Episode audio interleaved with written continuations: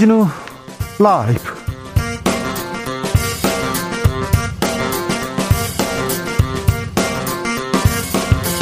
(2022년 2월 24일) 목요일입니다. 안녕하십니까? 주진우입니다. 윤석열 안철수 후보의 단일화 결렬 후폭풍 거셉니다. 물밑에서 오갔던 은밀한 말말말 폭로전 이어지고 있습니다. 연일 조롱 발언을 쏟아낸 이준석 리스크다. 국민의힘 내부에서 책임 공방 나왔는데요. 그러자 이준석 대표는 수원 유세 를 돌연 취소했습니다. 안철수 후보는 단일화 시간은 다 지났다 이렇게 얘기했는데요. 안철수 후보의 속내 이태규 의원에게 물어보겠습니다. 민주당 이재명 후보는 승부수를 던졌습니다. 안철수 심상정 후보에게 민심 단일화하자, 함께 개헌하자, 정치 개혁하자고 제안했습니다. 안철수 후보는 소신 있으면 실행하면 되지 않나라고 알 듯 모를 듯한 이야기를 했는데요. 민주당의 정치 개혁 카드에 대해서 국민의힘은 진정성 없는 계약쇼라고 비판했습니다. 이재명의 승부수 민심은 어떻게 반응할까요? 여론과 민심에서 읽어봅니다.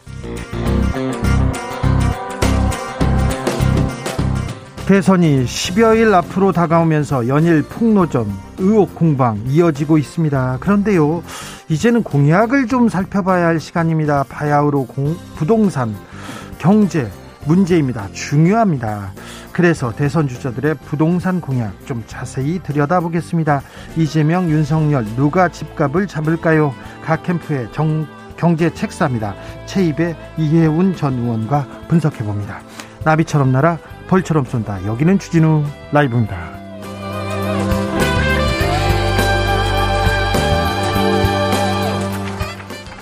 오늘도 자중자애 겸손하고 진정성 있게 여러분과 함께 하겠습니다. 선거가 막바지로 가면서 안철수 후보 존재감이 보이고 있습니다. 이재명의 러브콜이냐, 윤석열의 단일화냐, 안철수의 선택은 무엇일지 이태규 의원에게 잠시 후에 물어보겠습니다. 어, 안철수 후보에게 바라는 점, 응원하는 점 있으면 보내주십시오. 그리고 대선 후보들의 경제 공약도 뜯어보려고 합니다. 부동산 정책, 경제 공약. 궁금한 거 있으면 보내주십시오. 이거는 좀 해결해 주세요 하면 알려주십시오. 저희가 물어보겠습니다. 샵 9730 짧은 문자 50원, 긴 문자는 100원이고요. 콩으로 보내시면 무료입니다. 그럼 주진우 라이브 시작하겠습니다.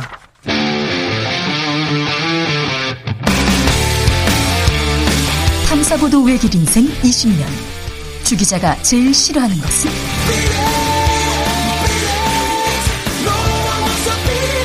이 세상에서 비리와 부리가 사라지는 그날까지. 오늘도 흔들림 없이 주진우 라이브와 함께.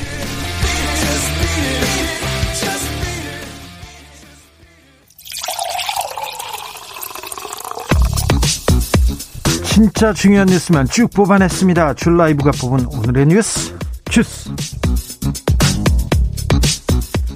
정상근 기자 어서 오세요. 네 안녕하십니까. 러시아가 러시아가 우크라이나에 대한 공격을 시작했습니다. 네, 러시아가 벨라루스 국경을 통해 우크라이나 북부에 진입했다라는 CNN 보도가 나왔습니다. 한 곳이 아닙니다. 네, 또한 러시아 국방부는 수도 키예프를 비롯해 하리코프, 오데사 등 우크라이나 주요 지역의 군사 시설을 정밀 타격 중이라고 러시아 통신사들이 보도했습니다. 예, 앞서 블라디미르 푸틴 러시아 대통령은 오늘 새벽 우크라이나 내에서 러시아군이 군사 작전을 수행할 것, 어, 그러니까 우크라이나에 러시아군을 투입한다라는 입장을 밝힌 바 있고요. 어, 우크라이나를 점령할 계획은 없다라고도 했습니다. 어, 그러면서도 우크라이나의 비무장화를 추구할 것이라며 항복을 요구하기도 했고요. 러시아의 움직임에 외국이 간섭할 경우 러시아는 즉각 보복할 것이라고 경고하기도 했습니다. 아, 우크라이나가 걱정입니다. 우크라이나 미국의 반응은 어떻습니까? 네, 우크라이나는 즉각 계엄을 선포하고 유엔과 국제사회에 도움을 요청했습니다. 우크라이나 영공의 민항이 민항기 운행이 전면 중단됐고요. 키예프는 공습 경보가 내려지기도 했습니다. 네. 어, 조 바이든 미국 대통령은 푸틴 대통령의 작전 개시 선언 이후 어, 러시아의 우크라이나 침공은 정당한 이유가 없는 행동이라면서 어, 동맹과 단합해 단호히 대응하겠다라고 밝혔습니다. 바이든 대통령은 젤렌스키 우크라이나 대통령과 통화해서 우크라이나에 대한 지원과 지지를 계속할 것이다라는 입장을 밝혔다는 소식도 전해졌습니다. 전 세계적으로 또 뜻을 모으고 있죠? 네, 바이든 대통령은 주요 7개국 정상들과 사안을 논의하고 러시아에 대한 전면적인 제재를 가하기로 했습니다. 또 이번 사태에 책임을 묻기 위해 안보리 결의안을 오늘 바로 제출하기로 했습니다. 어, 우리도 우크라이나 사태에 대해서는 준비를 잘 하고 있다는 어, 내용 어제 저희가 전해드렸는데 교민들의 안전 걱정입니다. 어떻게 지금 처리하고 있습니까? 네, 현지 주재 한국 대사관은 어제 이 잔류 교민들에게 이 만일의 사태 발생 시 안전 지역으로 이동할 준비를 하라라고 긴급 공지를 내린 바 있습니다. 어, 주 우크라이나 한국 대사관은 상황의 심각성이 매우 고조되고 있다라면서 어, 우크라이나 주재 러시아 외교관들이 급히 떠났고 일부 국가 대사관 직원들도 업무를 급히 중단하고 키예프를 떠났다라고 밝힌 바 있습니다. 전화 통화를 하고 있고 카톡으로 잘 지금 어, 대사관 직원들이 관리하고 있다니까 너무 걱정 안 하셔도 됩니다. 우리 정부에서도 입장을 냈습니다.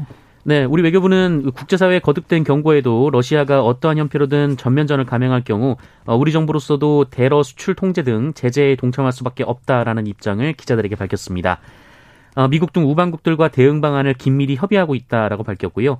어, 이러한 조치로 인해 발생할 수 있는 우리 경제와 기업에 대한 피해가 최소화될 수 있도록 가능한 방법을 검토하고 지원해 나갈 예정이라고 강조했습니다. 파병을 하지는 않겠죠? 네, 정부는 파병은 검토하고 있지 않다라고 선을 그었습니다. 전쟁입니다. 전쟁이 시작되면서 세계 경제 출렁이고 있습니다. 네. 어, 러시아의 우크라이나 침공 이후 각국의 주식과 가상화폐 가격 등이 급락하고 있습니다. 네. 아, 당장 우리 주식시장은 어제보다 2.5%포인트 넘게 떨어지면서 2650선까지 밀려났습니다. 전 세계적인 현상입니다. 네, 니케이 지수도 500포인트 넘게 빠졌고요. 중국 상하이 지수도 2% 정도 빠졌습니다. 가상화폐 타격이 커요? 네, 비트코인 가격이 7% 넘게 떨어졌다고 하고요. 어, 반면에 브렌트유 선물 가격은 2014년 이후 처음으로 배럴당 100달러에 도달을 했습니다. 안전자산으로 평가되는 금 가격도 1% 정도 올라갔습니다. 코로나 확진자는 오늘도 17만 명대입니다. 네, 오늘 코로나19 신규 확진자 수는 17만 16명으로 어제보다는 다소 줄었습니다만 이틀 연속 17만 명대를 기록했습니다. 어, 지난주와 비교하면 1.8배로 더블링 현상도 이어지고 있습니다. 네. 민주당에서 오늘 정치개혁 승부수를 던졌습니다. 네, 송영길 민주당 대표는 여의도 당사에서 기자회견을 열고 정치개혁안을 발표했습니다. 어, 대통령 4년 중임제, 이 대선 결선 투표제 도입을 위한 개헌을 얘기했고요. 어, 그리고 다당제 보장을 위한 국회의원 연동형 비례제, 어, 권역별 비례대표제를 도입하는 선거제도 개혁을 동시에 추진하겠다라는 내용이 담겼습니다. 이거 조금 소수 정당에서 계속 외치던 정치 개혁안인데요. 들고 나왔습니다. 통합 정부를 실천하겠다 이런 얘기도 했어요. 네, 이를 위해 국무총리 국회 추천제를 도입하겠다라고 밝혔고요. 어, 여야 정 정책협력위원회에서 국정 기본계획을 수립하는 한편 어, 여야 대표가 참여하는 초당적 국가안보회의 설치 구상도 밝혔습니다. 이거 국민의당 그리고 정의당 그리고 김동연 후보 등 여러 후보들한테 던지는 메시지입니다. 반응은 어떻습니까? 어, 안철수 후보나 심상정 후보 측은 일단은 거리를 두고 있습니다. 그 안철수 후보는 민주당이 그렇게 소신이 있으면 어, 실행을 하면 되지 않겠나라고 말했고요. 어, 심상정 후보는 민주당이 그동안 계속 이야기했던 거지만 뒤집어 왔던 게 문제다라고 밝혔습니다. 음, 안 한다는 말은 아닙니다. 안 한다는 말은 아닌데 어떻게 되는지 좀 지켜보겠습니다. 권영세 국민의힘 선거대책본부장입니다. 지금 좌장으로 지금 선대 본부를 꾸리고 지금 이끌고 가고 있는 인물인데 핵심 중에 핵심입니다. 이준석 대표한테 경고했습니다. 네, 국민의힘 권영세 선거대책본부장은 오늘 선대본 회의에서 당 대표를 비롯해 우리 모두가 사감이나 사익은 뒤로 하고 정권 교체라는 대의를 앞세워야 할 때다라며 어, 모두가 명심하길 바란다라는 말을 했습니다. 모두가 명심하길 바란다 이렇게 얘기하는데 이 얘기가 이준석 대표한테는 조금 기분 나쁘게 들렸나 봅니다. 이준석 대표 계속 저 국민의힘에서 좀 비판받는 모양새입니다. 네, 권영세 본부장은 국민의힘과 윤석열 후보는 마지막까지 최선을 다해 국민의 염원인 정권 교체를 이뤄낼 것이라며 어, 정권 교체라는 같은 목표를 바라보고 있는 안철수 후보에 대한 윤석열 후보의 생각도 다르지 않다라고 말했습니다. 그런데 이준석 대표는 다르게 말했잖아요. 네, 이준석 대표는 앞서 이 안철수 후보에 대해서 비판을 했었는데요. 어, 이에 이태규 국민의당 총괄선대본부장이 어, 이준석 대표가 국민의당과 합당을 제안했고 안철수 후보의 사퇴를 조건으로 종로 공천을 언급했다 이렇게 주장하기도 했습니다. 어, 또 이준석 대표가 윤석열 후보 측근을 조심해야 한다는 조언도 했다라고 또 다른 폭로를 하기도 했는데요. 어, 이준석 대표는 당 대표로서 평소 주장했던 바를 전달했을 뿐이다라며 합당한 당의 영역으로 윤석열 후보와 상의하지 않았다라고 밝혔습니다. 기준금리가 동결됐습니다. 자 이번에는 동결이었어요? 네. 어, 한국은행 금융통화위원회는 오늘 이 통화정책 방향 회의를 통해 현재 연 1.25%인 기준금리를 유지하기로 했습니다.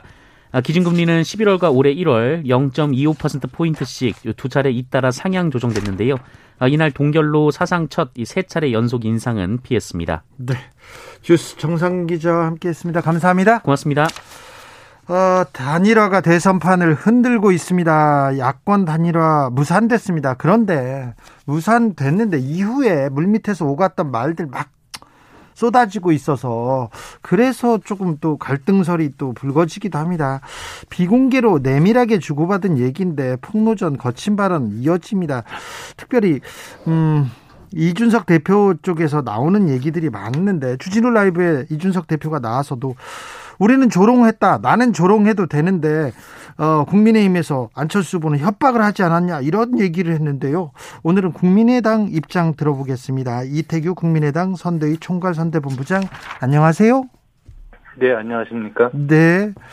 어제 오후 6시였죠. 오후 6시에 이준석 국민의힘 대표가 긴급 기자회견을 열었는데 국민의힘은 늘 입장이 같았는데 같았는데 저 국민의당에서 문제였다 이렇게 얘기했는데 어떻게 보셨어요?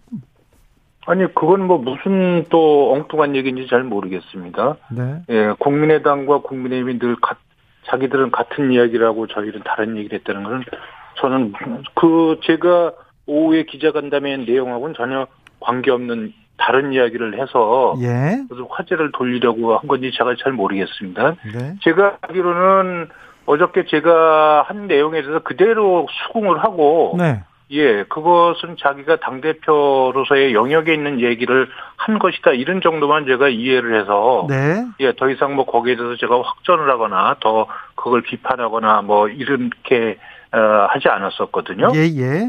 그러니까 제가 어저께 이준석 대표가 저한테 합당 제안을 하고 합당에 될 경우에 이러이러한 조건들이 있다. 그런 얘기 하셨죠. 네. 예, 이 얘기를 제가 나쁘다고 이야기한 게 아닙니다. 네. 그거는 이준석 대표가 자기가 당대표니까 네. 당연히 할 수 있는 일이죠. 내가 그렇죠. 합당을 한다면 나는 당대표로서 이런 구상을 갖고 있습니다. 예. 라고 얼마든지 얘기할 수 있습니다. 네. 근데 어저께 제가 말씀드린 내용은 그러면 이준석 대표가 저한테 그렇게 말씀을 하셨을 적에는 국민의당과 합당의 의사가 있다는 것을 이야기하는 거 아니겠습니까? 그렇죠. 그럼, 그럼 파트너죠. 예. 그러니까 합당을 한다는 경우는 이후에 이제 정치를 같이 하는, 같이 하는 어떤 공주적 관계 아니겠습니까? 만약에 예. 된다면. 네.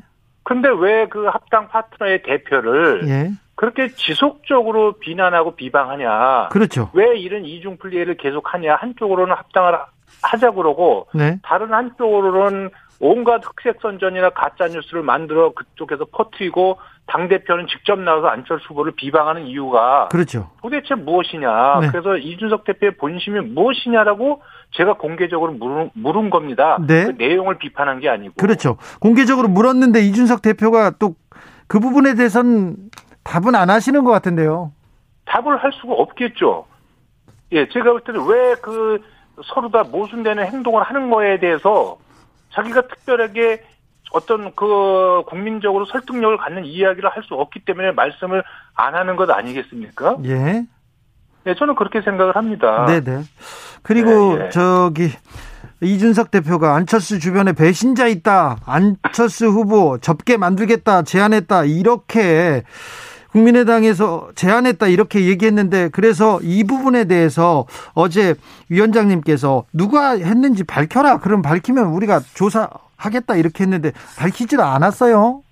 아니 그러니까 저는 이게 아니면 말고식의 정치 이건 이제 이런 이거 완전 구태 정치거든요. 네. 그래서 뭔가 있는 것처럼 이야기를 하고 실질적으로 그것이 유야무야 되고 네. 그렇게 해서 정치 불신이 심화되고 가속화되고 이게 어제 오늘의 이야기가 아닙니다. 네. 만약에 없는 이야기를 이준석 대표가 꺼내서 그렇게 이야기했다면 그거는 정치 공작성 발언이죠. 저는 당 대표 자격이 없다고 생각을 합니다. 그러나 저는 이준석 대표가 전혀 근거 없는 이야기를 하는 분은 아니라고 생각을 해요. 예. 그럼 누군가가 그 얘기를 했다면 그 얘기를 한 분이 국민의 당내에 계신 분이라면 그것은 당, 후, 후보와 우리 당의 후보와 당의 의사를 심각하게 왜곡시키고 다니는 것이기 때문에 저희가 조치를 해야 된다고 봅니다. 그래야 정치가 바로 잡히는 거죠. 네. 저는 그래서 이준석 대표인데 그 그렇게 발언한 사람이 누구냐를 제가 물어본 거고 네. 저는 그런 정치를 뿌리 뽑기 위해서라도 그건 밝혀야 된다고 봅니다. 네. 그래서 이거는 이제 이런 정치는 좀 이준석 대표 같은 젊은 정치인이 앞장서서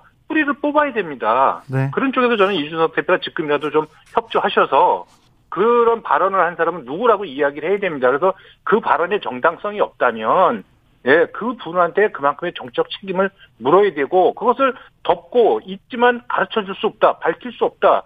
이준석 대표가 그렇게 말씀하시면 저는 이준석 대표의 정치하는 태도, 품성 이거는 안 좋은 거라고 저는 생각을 합니다. 네. 어, 이준석 대표가 어, 본부장님하고 논의를 했는데 만나서 논의를 한 부분을 가지고 윤석열 후보하고는 또 얘기를 나누지 않았다고 했어요. 이, 이 부분은 어떻게 보세요? 아니, 그거는 저는 그, 이제 그건 이제 국민의힘의 내부의 문제 아니겠습니까? 네. 국민의힘의 대통령 후보와 당대표가 논의를 하든 안 하든 저희는 그건 저희가 상관할 바는 아니고요. 네. 다만 저희 입장에서 보면 이준석 대표는 자기가 당 대표이기 때문에 네. 당 대표로서의 자기 구상을 얼마든지 이야기할 수 있다고 생각을 합니다. 그런데 예, 그런 부분을 왜 윤석열 후보하고 상의 안 하고 했느냐? 그건 그쪽 내부의 문제지. 알겠습니다. 저희가 뭐 거기에 대해서 이러쿵저러쿵 할 성질의 이야기는 아닌 거죠. 알겠습니다. 어, 저기 안철수 후보한테 부산시장 출마를 이렇게 보장할 거라는 얘기는 어, 이준석 대표가 했습니까? 아닙니다. 그거는 그것도 아닙니까? 예, 제가 이준석 대표는 만약에 부산시장 선거에서 민주당 현역 국회의원이 후보로 출마할 그런 경우가 있기 때문에 네. 그러면 거기에 국회의원 선거가 비지 않습니까? 네. 거기에 보궐 선거로 나가는 것 방법도 있다고 이야기를 한 거고요. 네. 그렇게 언론 간담회에서 그렇게 분명히 이야기를 했는데 아마 어, 일부 언론이 말귀를 잘못 알아듣고 아마 그렇게 한 것 같습니다. 아 그래요? 이거는 약간 네, 네. 언론에서 좀 앞서 나간 거네요. 예, 어, 잘못 알아들은 거죠. 네, 네. 단일화를 시도할 수 있고 뭐 시도하다가 안 될 수도 있어요. 그죠? 근데 그, 네. 그 물 밑에서 있었던 얘기를 이렇게 계속 얘기한다거나 뒤에서 조금 약간 비판한다던가 이거는 좀 국민들이 약간 볼썽사납다 이렇게 생각하는 것 같습니다. 뭐 그 부분에 대해서 국민들께서 비판하시면 저는 감수해야 된다고 생각이 들고요. 네. 그래서 제가 그 이준석 대표의 제가 그 저한테 제안했던 그 내용이 나쁘다고 이야기한 적이 없습니다. 예. 예, 그렇게 제안을 하고 그렇게 말씀하셨는데 왜 다른 행동, 행동은 다르냐. 네. 예. 앞과 뒤가 같아야 되고 겉과 속이 같아야 되는 거 아니냐. 저는 그런 차원에서 질문을 한 거고. 네. 그 다음에 어저께 이준석 대표가 어, 우리 당내에 안철수 후보에 대해서 후보를 후보적으로 포기하게 하겠다고 하는 그런 사람이 있었다고 이야기를 했는데 그 부분에 대해서 저희가 분명하게 대응하지 않고 방치하면 이것은 아주 가짜 뉴스에서 안철수 대표의 리더십이 심각하게 훼손될 수 있거든요. 네. 네, 그렇기 때문에 제가 불가피하게 그런 이야기를 하면서 그 이준석 대표의 본심이 뭐냐고를 제가 묻지 않을 수가 없는 거죠. 네. 안철수 후보가 예의, 신의 이런 걸 굉장히 중시하는 분인데요. 2월 초에 이준석 대표하고 만나서 단일화에 대해서 이렇게 얘기하는데 그때도 계속해서 어, 언론에서는 또 다른 데 가서는 계속 안철수 후보 비판했잖아요. 그렇죠. 네네. 만났을 때는 뭐라고 하던가요? 안 하겠다 이런 얘기는 안 하던가요? 아니 저희는 그때 이제 그 이준석 대표가 제 생각을 듣고 싶다고 해서 제가 먼저 그러면 나는 이준석 대표의 생각을 좀 듣고 싶다 해서 뭐 이렇게 해서 만나게 된 거잖아요. 네. 예, 거기에 대해서 이제 이준석 대표는 자기가 생각하는 합당의 그림을 쭉 얘기한 겁니다. 예, 그리고 거기에 대해서 그 합당의 그림에 대해서 제가 그것이 가타부타 그건 그렇게 하자 말자 할 수 있는 제가 권한도 없고 그러면 내가 이 대표의 제안을 우리 아, 안 후보한테 가서 말씀을 드리겠다. 뭐 이렇게 이야기하고 끊는 겁니다. 그거는. 네. 아직 국민의힘에서는 막판 단판 가능성이 열려 있는 것처럼 얘기하고 있어요. 어떻습니까? 그 거기는 뭐 그 전에도 뭐 전혀 진행되는 것이 없는데 뭐 진행이 되고 있다고 자꾸 이제 그런 얘기를 계속 퍼티스들고 해서 오히려 문제를 복잡하게 만든 어떤 그런 당사자들인데 계속해서 그런 짓들을 계속 해요. 그래서 저는 이 부분은 안철수 후보께서 말씀하셨지만 후보 간의 당사자들이 만나서 해결해야 될 문제인데 그 전에 후보 간에 좀 책임 있는 어떤 소통이 없었기 때문에 사실 결렬 상황까지 왔다고 본 거거든요. 그럼 네. 이후의 문제도 저는 후보 간에 뭐 논의가 있다면 모르겠지만 논의도 없는 상태에서 그런 얘기는 저는 전혀 그 신뢰성이 없는 얘기다. 예, 그리고 그 부분에 대해서 제가 후보가 아니기 때문에 뭐 구체적으로 코멘트 하기가 좀 어렵습니다. 안철수 후보가 단일화 조건으로 국민 여론조사 방식 이렇게 제안을 했습니다. 그 제안은 아직 유효합니까? 어, 당연히 유효하죠. 예. 자, 그 그리고 지금 민주당에서 송영길 대표가 정치 개혁안, 국민 통합을 위해 정치 개혁안을 발표했습니다. 그 개혁안이 거의 안철수의 개혁안과 거의 비슷하다는 얘기도 했는데요. 이 부분은 어떻게 보세요? 뭐 안철수 대표뿐만이 아니라 지금 생각 있는 많은 분들이라면 국민들께서도 그렇게 생각하시고 또 이 여의도 정치가 이대로 안 된다고 생각하는 정치인들이라면 한국 정치를 구조적으로 또 행태적으로 완전히 확 뜯어 고쳐야 한다는 데는 누구도 이견이 없습니다. 그렇죠. 예, 그래서 이건 특정 정당의 어떤 이슈나 제안이라기보다는 이제 보편적인 사실 정치 개혁 과제죠. 네. 예, 그래서 여기에 누구도 저는 반대하기가 어렵다고 생각을 합니다.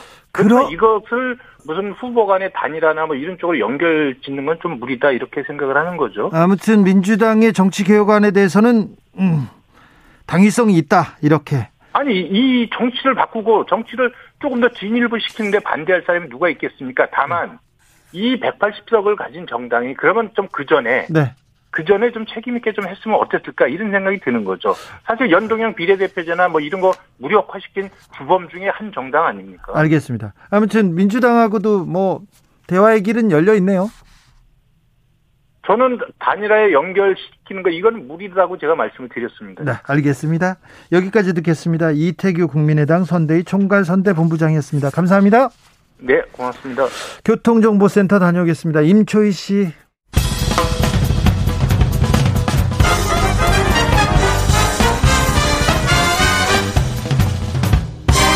훅 인터뷰. 모두를 위한 모두를 향한 모두의 궁금증 훅 인터뷰 대선 13일 앞으로 다가왔습니다. 공보물 왔더라고요. 선거 공보물. 두꺼운데 공약 보기는 좀 힘들더라고요. 그래서 준비했습니다. 주지루 라이브만의 특집입니다. 이번 대선 무엇보다 집값을 어떻게 잡을 것인가, 부동산, 그리고 경제 어떻게 풀 건가 핵심인데요. 지금부터 상세히 공약 뜯어보겠습니다. 먼저 국민의힘의 경제통입니다. 윤석열의 경제교사 이혜훈 국민의힘 전 의원 안녕하세요. 네, 안녕하세요. 네. 잘 지내시죠? 잘 못 지내고 있습니다. 네, 그래도 잘 지내 주십시오. 네, 네, 감사합니다.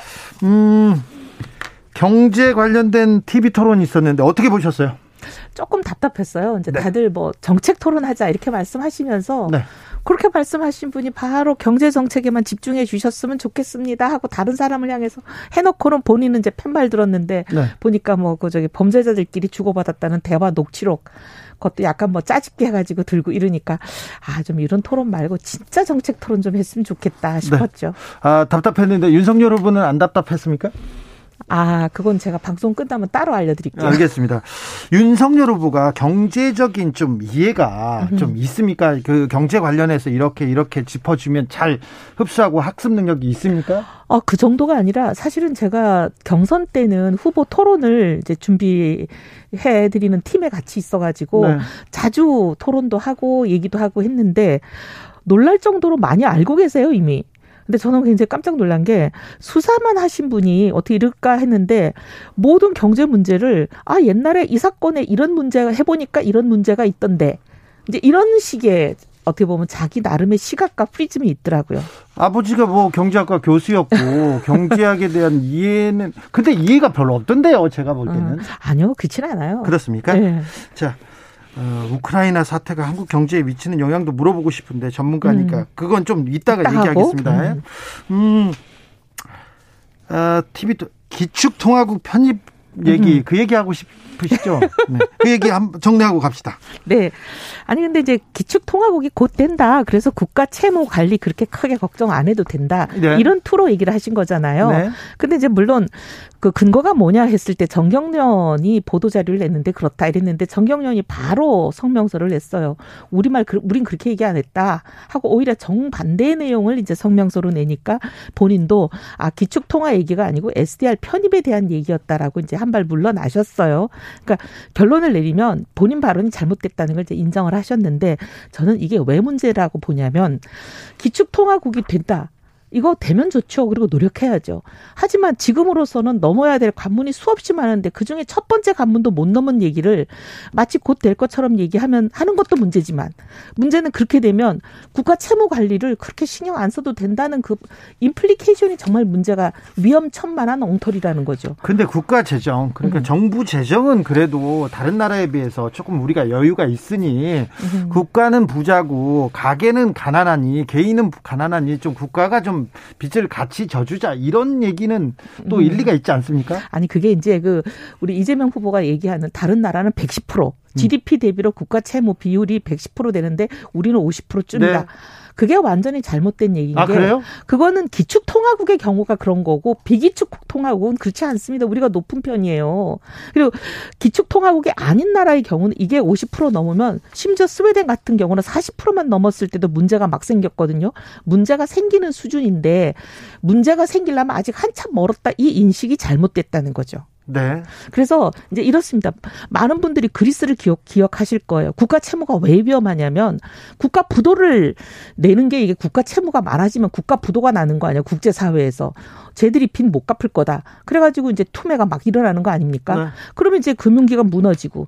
근데 우리 IMF 때 기억하시겠지만 그렇게 국가 부도 위기에 내몰리니까 IMF가 들어와서 우리한테 요구한 게 야 국유재산 팔아 그렇죠. 운영화해 막 이런 식으로 이자도 비싸게 압박 들어오잖아요. 예. 그리고 막 복지 혜택 깎아. 그리스도 그랬거든요. 국유재산 다 팔면 뭐가 남습니까? 근데 이제 그리스가 그렇게 내몰렸을 때 가계 부채가 심각했냐? 아니에요. 우리에 비해서는 3분의 2도 안 됐어요. 그래요? 그렇게 가계 부채는 양호했는데 뭐 뭐가 문제였냐? 국가 부채가 문제가 돼서 국가 부도로 내몰린 거거든요. 네. 그러니까 가계 부채하고 국가 부채하고 전혀 다른 성격의 개념인데 마치 두 개가 똑같은 것처럼 국가 부채를 조금 띄어서 가계 부채 주면 뭐 되는 것처럼 이렇게 얘기하시는 그 엉터리가 너무 기가 막힌다는 거예요. 한 나라 안에서 오른쪽 주머니에서 왼쪽 주머니로 가는 거니까 별 차이 없다. 이런 엉터리 말씀을 하세요. 전혀 안 그래요. 자, 윤석열 후보도 집권하면 소상공인 50조 지원하겠다고 합니다. 그리고 각종 세금 깎아주겠다고 감세 얘기는 제일 많이 하시는데 네.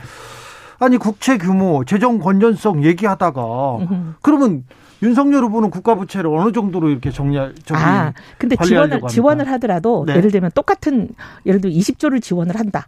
뭐 50조를 지원을 한다 하더라도 피해를 입어서 절실한 사람들에게 두텁게 꼭 필요한 사람에게 주는 거하고 네. 모든 사람에게 소액 푼돈을 그냥 쫙 나눠져 버리는 거하고 두 개가 다르다는 거죠. 네. 필요한 사람에게는 두텁게 집중 지원을 하는데 필요 없는 사람들에게까지 주지 않기 때문에 재정이 덜 든다 이런 얘기예요. 알겠습니다. 소상공인 이번에 어, 추경, 추경을 통해서 소상공인 지원했지 않습니까? 그건 잘한 거죠. 아, 네네. 네. 알겠습니다. 그걸 잘했다고 하시는 분도 계시네요.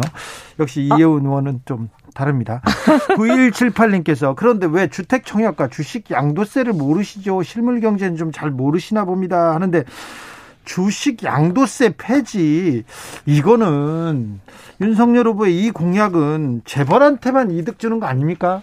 뭐 꼭 그렇지는 않은데 내년부터는 지금은 이제 대주주에게만 양도 차익 과세를 하니까 네. 그런 주장을 하는 사람이 있을 수 있지만 네. 어차피 새 정부가 들어서서 시행이 되더라도 내년부터 시행이 되잖아요. 네. 근데 내년부터는 이런 대주주 요건 싹 없애고 무조건 이익을 보면 이익을 본 사람에게 과세를 하는 거기 때문에 내년부터 만약에 양도세 폐지를 시행한다면 이거는 재벌 상관없이 개미 투자자들 모두에게도 혜택이 돌아갈 수 있는 그런 방안이기는 하죠. 양도세 폐지 개미 개인 투자자들 자들도 이득이 된다고요? 그분들도 어쨌든 양도 차익 과세 대상이 되니까 내년부터는. 지금은 아무튼 양도 주식 양도세 폐지하면 재벌이나 또 음. 부자들한테 좀 이득이. 왜냐하면. 지금은 대주주에게 부과하는데 문제는 어차피 새 대통령이 출범해서 세법을 설사 고친다 하더라도 국회가 잘 국회를 잘 통과해서 그건 시행은 내년부터니까요. 네. 자, 윤석열 후보의 부동산 정책의 핵심은 뭡니까? 민간 공급을 늘리겠다예요. 네. 지금까지 공급이 부족해서 이렇게 가격이 폭등했는데 문정부는 계속 공급 부족 없다. 공급은 남는다 이랬거든요. 공급도 많이 했잖아요. 아, 그랬는데 제 작년 2020년부터 가을부터 이걸 이제 바꿔가지고 저희가 계속 공급 부족하다 그럴 때는 우리 말이 틀렸다 그러더니 이제 본인들도 집값이 너무 오르니까 아 공급 늘려야 되겠다 따라왔어요. 네. 근데 문제는 311만 호 얘기하는 이재명 후보의 그 공급을 보면 다 공공 공급이에요. 임대주택만 해도 벌써 140만 호죠. 아 기본 주택. 그다음에 나머지 것들도 보면 다 대부분 공공택지 대규모로 개발해서 하는 것들이에요. 그래야 시간이 많이 걸려요. 시간 많이 걸려도 그래야 부동산 가격을 잡을 수 있는 거 아닌가요? 아니, 아니 요. 그게 아니라 음. 자기 그러니까 자기 월급을 저축해가지고 자력으로 집을 살 수 있는 사람들에게는 그냥 그런 사람들은 시장에 알아서 해결하게 맡기고 네. 그다음에 자력으로 안 되는 분들 있잖아 청년 신혼부부 네. 그다음에 유자녀 다 무주택자들 이런 사람들에게는 사실 정부가 공급을 해야죠 그렇게 공공 공급과 민간 공급을 구분해서 민간을 주축으로 해서 시장은 민간에서 안정되게 하고 네. 나머지 시장에서 해결이 안 되는 분들을 공공 공급으로 도와드리는 거 이게 저희 입장에서는 제일 중요하고 그다음에 효과적인 방법이죠. 네. 국민의힘. 음, 전통적으로 양극화 해소 공약은 좀 부족했는데요. 양극화 해소를 위한 해법이 있습니까? 윤석열 후보는? 지금 이제 각 어, 공약, 부동산 공약도 그런 게 있고, 금융 공약도 그런 게 있고, 이렇게 공약 공약마다 자력으로 어떻게 하기 어려운 분들, 소위 말하면 양극화 해소에 가장 필요한 취약계층에 대한 공약들이 다 이렇게 스며들어 있습니다. 예를 들면 부동산 공약만 하더라도 자력으로 내 집 마련이 안 되는 분들에게 청년 원가 주택을 30만 원 공급하는 거잖아요. 그다음에 역세권 첫집 주택을 신혼부부하고 그 유자녀 무주택자들에게 또 청년들에게 한 20만 원 또 하는 거잖아요. 약 50만 원에다 또 공공 임대주택 50만 원, 100만 원 이런 식으로 다 취약계층들을 위한 공약이 곳곳에 다 들어 있습니다.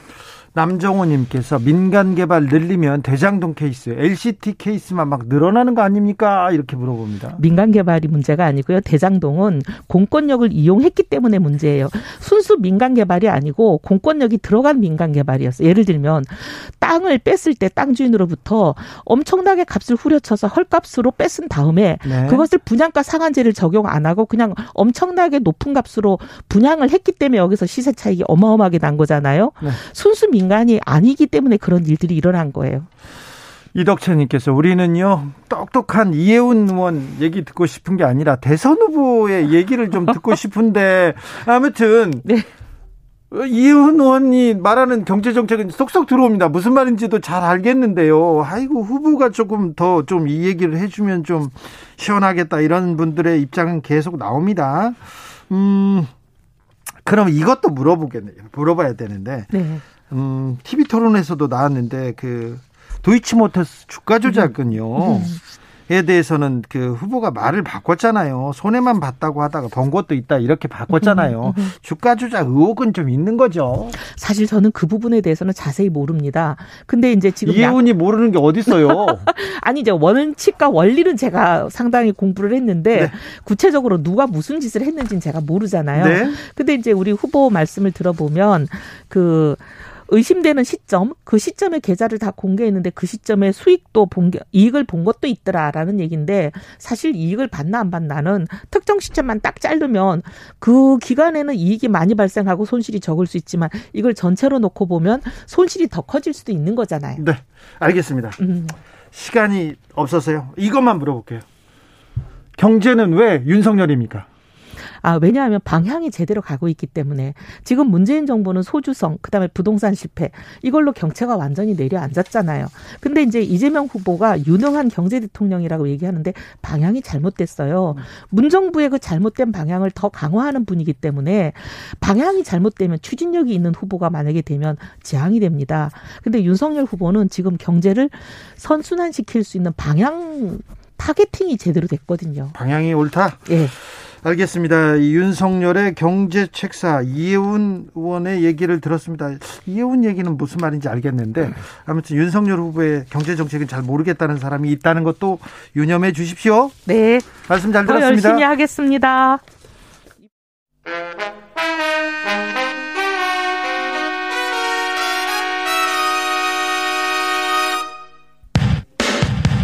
주진우 라이브 돌발 퀴즈. 오늘의 돌발 퀴즈는 객관식으로 준비했습니다. 문제를 잘 듣고 보기와 정답을 정확히 적어 보내주세요. 한국은행 금융통화위원회가 오늘 오전 회의를 열고 기준금리를 동결하기로 했습니다. 시장 금리와 대출이자 인상으로 일반 가게나 자영업자들의 이자 부담이 커질 것을 고려한 결정으로 보이는데요. 이미 두 차례 연속 기준금리를 올려 이번에는 동결될 거라는 예상이 우세했는데 실제로 지금까지 금통위가 세 차례 연속 기준금리를 올린 사례는 없다고 합니다. 자, 여기서 문제 드릴게요. 현행 기준금리는 몇 퍼센트일까요? 보기 드릴게요. 1번 97.3%, 2번 1.25%, 다시 한번 들려드릴게요. 1번 97.3%, 2번 1.25%, 샵 9730 짧은 문자 50원 긴 문자는 100원입니다. 지금부터 정답 보내주시는 분들 중 추첨을 통해 햄버거 쿠폰 드리겠습니다. 주진우 라이브 돌발 퀴즈 내일 또 만나요. 이번에는 더불어민주당 이재명 후보의 경제 철학, 경제 정책 들여다봅니다. 최입의 더불어민주당 공정시장위원회 공동위원장 모셨습니다. 안녕하세요. 안녕하세요. 최입입니다. 네, 최입의 의원께서는 국민의당에서도 계셨고 시민단체도 이렇게 열심히 하셨고 경제 민주화를 위해서 이렇게 투신한 분인데 왜 이재명을 택하셨습니까? 어, 말씀대로 제가 한 20년 넘게 경제 민주화, 공정 경제를 네. 위해서 이제 일을 했었고 재벌 개혁을 위해서도 노력하셨죠. 예. 그래서 이제 아무튼 어 정치에서 가장 큰 이벤트라고 할 수 있는 대선에 저 역시 좀 참여해서 저의 목소리를 내야 되고 어 그렇다면 저와 생각이 비슷하면 어 당과 후보를 찾을 수밖에 없고요. 네. 그런 면에서는 이제 이재명 후보가 얘기한 그런 말씀하시는데 공정한 경제 없이는 혁신, 창의, 성장이 없다 이런 말씀을 하셨어요. 그래서 네. 뭐 이런 생각들이 저희 철학과 굉장히 이제 어 같기 때문에 어 네. 민주당 이재명을 이제 선택을 했습니다. 민주당 예. 내가 응원하고 지지했는데 지금은 싫다 그런 사람들도 있습니다. 네. 내 촛불 들어서 민주당 정권 만드는데 앞장섰는데 난 싫다. 왜? 네. 부동산 때문에 왜 경제 정책 때문에 음. 그런 사람 많습니다. 많죠.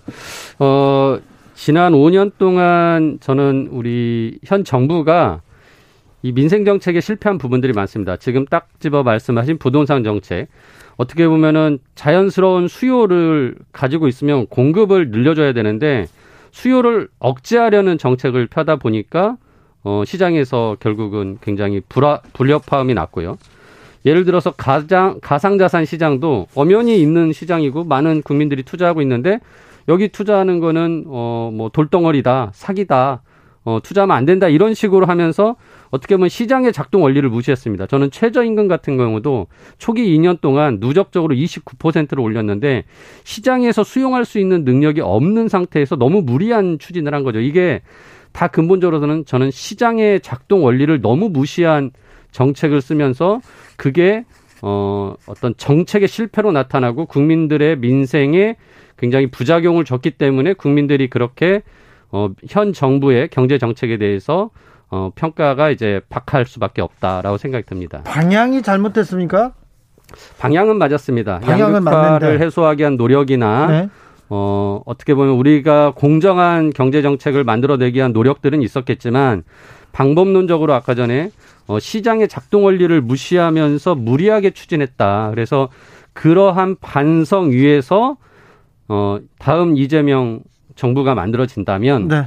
어, 다음에는 시장을 존중하고 네. 어, 또 민간의 역할을 충분히 할 수 있게 하면서 어, 우리 경제가 성장하면서 그 성장의 과정 속에서 기회가 많아지고 다만 그 기회가 기존의 기득권과 부자들에게 가는 것이 아니라 모두에게 골고루 갈 수 있게 하는 공정한 성장을 하겠다라는 게 어, 이재명 어, 지금 후보의 공약의 경제 정책의 가장 핵심입니다. 지금 방향은 옳은데 아무튼 이재명 후보가 이, 이 공약으로 좀 보완을 하면 훨씬 잘 갈 수 있다 이렇게 보시는 거죠? 그렇습니다. 네. 윤석열 후보가 되면요. 윤석열, 어, 윤석열 후보 같은 경우는 거기도 이제 시장을 존중하는데 약간 시장의 존중을 넘어서서 시장의 모든 걸 맡기자라는 자유 방임주의 방식입니다. 그러다 네. 보니까 어, 양극화 해소 같은 것들은 관심이 없고 오로지 성장에 대한 얘기만 더 집중적으로 하고 있고요. 과거에 구, 어, 지금의 국힘당에서 박근혜 정부 때는 경제 민주화나 복지 확대를 굉장히 강력하게 얘기했고 예, 정책으로라도 예, 내세웠죠. 일부 또 추진한 바도 있습니다. 하지만 음. 지금은 오히려 그 이전으로 돌아가는 느낌입니다. 이명박 정부의 뭐 정책하고 뭐, 비슷하다고 그렇죠. 예, 그런 느낌이어서 저는 지금 한국 경제가 가지고 있는 양극화 문제나 어, 공정한 성장을 위한 부분들은 이제 어, 윤석열 후보는 할 수 없을 것이다. 네. 라고 생각합니다. 아까 이해운 의원도 기축통화국 발언에 대해서 굉장히 비판하고 갔는데 TV 네. 토론에서 이재명 후보가 우리도 기축 통화국에 포함될 가능성이 있다 네. 한 얘기가 뭐 잘못됐습니까? 어 물론 뭐 기축 통화국에 편입되고 하는 여부는 솔직히 정확한 발언은 아니라고 생각을 합니다. 하지만은 네. 그 맥락을 얘기했던 이유는 우리가 코로나 위기를 극복하기 위해서 국가가 더 책임을 어, 다해야 된다. 그러기 네. 위해서는 재정이 더 역할을 해야 되고 필요하다면 국채 발행을 더 할 수밖에 없다라는 얘기에 어떤 근거입니다. 즉 기축통화국이라는 것 자체는 경제 규모가 굉장히 크고 네. 그 국가의 경제가 어, 건전하고 안정에 안정된 튼튼한 국가라는 의미입니다. 근데 우리나라 경제가 지금 이제 선진국으로 들어왔고 세계 10위권에 안정적으로 들어가 있는 굉장히 성장되고 안정적인 국가가 됐습니다. 그래서 네. 이런 국가의 역할을 더 많이 잘해야 된다라는 취지인데 저는 안타깝게도 이제 국민의힘 쪽에서 이거를 계속 말꼬리 잡고 실질적으로 이 국가 채무에 어를 통한 이제 그 국가의 역할, 어, 재정 지원을 더하는 것에 대한 얘기는 안 하면서 네. 어, 말꼬리만 잡고 저속한 표현으로 좀 본질을 흐리고 있다라고 생각을 합니다. 국채 발행을 통해서라도 저, 재정 확대 정책을 확장 정책을 펴서 소상공인 자영업자를 지원한다. 아, 이런 게 주요 그 맥락인데 우리나라 재정 건전성 문제는 괜찮습니까? 어, 지금 저는 이제 우리가 GDP가 한 2천조 되는데요. GDP 대비 국가 채무 비율을 따지는데 지금 한 50% 정도 됩니다. 네. 어, 근데 중요한 거는 우리가 그러면은 국채를 더 발행했을 때 그 국채에 대한 이자를 어, 주고 또 원금을 상환하고 또는 만기 때 그 원금을 상환하지 않고 추가 부채를 통해서 계속 그 우리가 롤오버 한다고 하는데요. 어, 차환을 할 수 있다고 한다면 충분히 채무를 통해서도 국가 재정을 운영할 수 있다고 생각을 하고요. 어, 지금 우리나라의 경제 규모나 어, 안정성을 봤을 때 충분히 우리가 이자나 원금에 대한 부담 없이 국가를 운영할 수 있습니다. 따라서 추가적으로 어, 코로나 위기 극복이라는 일시적으로 큰 재원이 필요할 때 국채를 발행해서 충분히 할 수 있다라고 생각을 합니다. 3116님께서 부동산 정책에는 모범 답안은 없는 것 같습니다. 결과에 따라 평가받을 뿐이죠. 얘기합니다. 부동산 가격이 지금 하향 안정세로 가고 있다 이런 분석이 네. 계속 나오고 있는데 부동산 시장 어떻게 보십니까? 부동산 정책이 지금까지 있었던 부동산 정책 그리고 이재명의 부동산 정책이면 부동산 안정화 시킬 수 있습니까? 어, 가장 중요한 건 아까 말씀드렸다시피 어, 수요를 억제하는 것이 아니라 수요에 맞게 공급을 늘려주는 것이고요. 네. 어, 공급을 늘리는 데에 대한 의지를 굉장히 많이 표명을 했습니다. 그리고 그 과정이 어, 언론에서는 주로 공공 그리고 또는 임대에 대해서 포커스를 맞추고 있지만 실제적으로 내용을 자세히 들여다보면 공공과 민간이 함께하고 어, 임대만 하는 것이 아니라 분양도 하고 있습니다. 따라서 굉장히 균형 잡힌 어, 부동산 정책을 지금 공급 정책을 제시하고 있고요. 따라서 이런 부분들이 시장에서 어느 정도 어, 수용되고 있기 때문에 가격 안정화에 현재 추세로 들어가지 않나 싶습니다. 음, 윤석열 후보가 주식 양도세 폐지하겠다 이렇게 얘기하는데 네. 이 부분이 부자들한테만 좀 재벌한테만 이익이 되느냐 되는 거 아니냐 이렇게 지적했는데요. 예, 제가 가장 먼저 그 부분 지적을 했었죠. 네, 하셨죠. 예.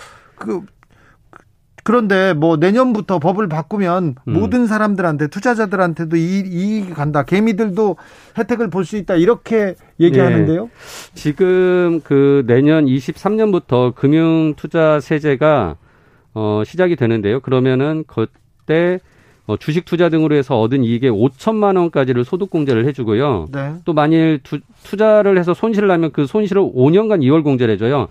어, 이런 식으로 하다 보니까 실질적으로 금융투자 소득으로 인해서 이 세금을 낼 사람은 그리 많지 않습니다. 네. 결국은 어, 막대한 자금을 가지고 크, 돈을 크게 버는 사람들만 어떻게 보면은 이제 세금을 낼 것이고 그 세금에 내는 대상은 결국은 굉장히 부자들일 수밖에 그, 없고 그렇죠. 그래서 어, 주식 양도소득세를 폐지를 한다면 결국은 이 부분은 어, 부자들을 위한 어, 세금 감세 어, 정책이라고 볼 수밖에 없고 그런 측면에서 어, 윤석열 후보는 기득권 이익 보호에 가장 앞장서고 있는 후보다라고 생각을 합니다. 이경주님께서 5천만 원 양도 차익 날려면 얼마를 투자해야 합니까? 네. 주식 차익 5천만 원을 이렇게 버는 투자자들은 개미 투자자인가요? 개미 투자자라고 하기는 어렵겠죠. 아, 예. 그렇게요. 쉽지 예. 않은데. 아, 뭐, 개미 투자자들은 들어가서 또 돈 까먹는 게 일순데요. 근데, 어, 윤 후보 계속해서 코로나 위기 극복하자, 복지 확대하겠다. 말은 그렇게 하는데, 예. 계속해서 각종 감세, 어? 감세 정책 쏟아냅니다. 예. 이거는 어떻게 보세요? 그러니까 이제 종부세 폐지하겠다. 네. 그리고 뭐 주식 양도세 폐지하겠다라는 식의 이제 세금 폐지를 자꾸 얘기하시는데 말씀대로 복지를 확대하려면 돈이 듭니다. 그러면은 네. 돈을 마련하기 위해서는 세금을 올리거나 또는 어, 국가가 채무를 발생시켜서 돈을 마련해야 되는데 결국은 어, 감세를 하겠다라고 하면 국가 채무를 늘릴 수밖에 없는데 근데 또 국가 채무는 재정 건전성이 문제라면서 못 늘리게 해요. 네. 즉 어, 윤 후보가 얘기하는 복지 확대나 코로나 위기를 위한 재정 마련의 방식은 방법론은 없습니다. 따라서 저는 이 부분은 진짜 어, 국민들을 기만하는 어, 정책이고 진짜 솔직하게 이재명 후보처럼 어 국토보유세를 늘린 저기 만든다든가 탄소세를 도입한다라는 등의 증세 정책을 같이 얘기하면서 복지 확대를 이야기해야만이 솔직한 후보다라고 생각합니다. 어, 국민의힘에서는 세입 세출 조정만으로 재원 마련 가능하다 이렇게 얘기합니다. 60조 원 더 걷었지 않냐 이렇게 얘기하면서요. 아, 그게 쉽지 않은 게요. 국가 지금 전체 한 600조 매년 예산을 만들고 있는데 네. 어, 거기에서 재량적으로 조정할 수 있는 게 많아봤자 10% 내외입니다. 즉 어, 그 돈 가지고 복지 확대하고 코로나 재정 마련을 위해서 뭐 50조, 100조 만들겠다고 한 것은 불가능하다고 생각합니다. 네. 근데 대통령이 확장 재정 이렇게 음. 자, 좀 공격 본격적인 재정 이렇게 결정을 해도 기획재정부에서 이견을 내고 또 국회에서도 이견 내고 막 그러면 쉽지 않잖아요. 맞습니다. 예. 그런데 이 그 지금 이재명 후보의 공약 예. 윤석열 후보의 공약 이게 기획재정부를 이게 통과할 수 있을지 일단 뭐 첫 관문이 될 것 같아요. 어 결국은 지금 기재부가 약간 곡간지기 역할이라고 하면서 굉장히 이제 보수적인 재정 운영을 하려고 해요. 근데 어 일정 정도 그런 어 역할을 하는 사람들도 필요합니다. 하지만은 네. 결국은 어 선출된 권력인 대통령이 의지를 가지고 일을 해 나간다면 그 부분은 아까 말씀드린 대로 이재명 후보가 얘기한 필요하면 증세도 하고 필요하면 국가 채무도 좀 더 발행해 가면서 결국은 많은 어, 국가의 책임을 다할 수 있는 정책들을 해야 된다라고 생각을 합니다. 저는요, 이게 양극화, 소득, 소득, 자산의 양극화에서 가장 중요한 문제 같습니다. 부자들만 예. 부자가 되고, 가난한 사람들은 부자가 될 수도 없고, 청년들은 또, 어, 집 갖는 꿈도 꾸기 어려워지는 이 양극화 해소해야 될 텐데 차기 음. 대통령이 풀어야 될 숙제인데 네. 이 과제를 풀어내는 풀어내는 좀 해법을 내야 될 텐데 하는 맞습니다. 그런 생각을 합니다. 어 그런 측면에서 저는 이제 양극화의 가장 그 본질이 어디 있냐 보면은 어, 결국은 임금 격차입니다. 대기업과 중소기업에서 일하는 노동자의 임금 격차고 또 네. 정규직과 비정규직의 고용 형태에 따른 임금 격차인데요. 그러면 여기 이런 격차는 어디서 왔냐?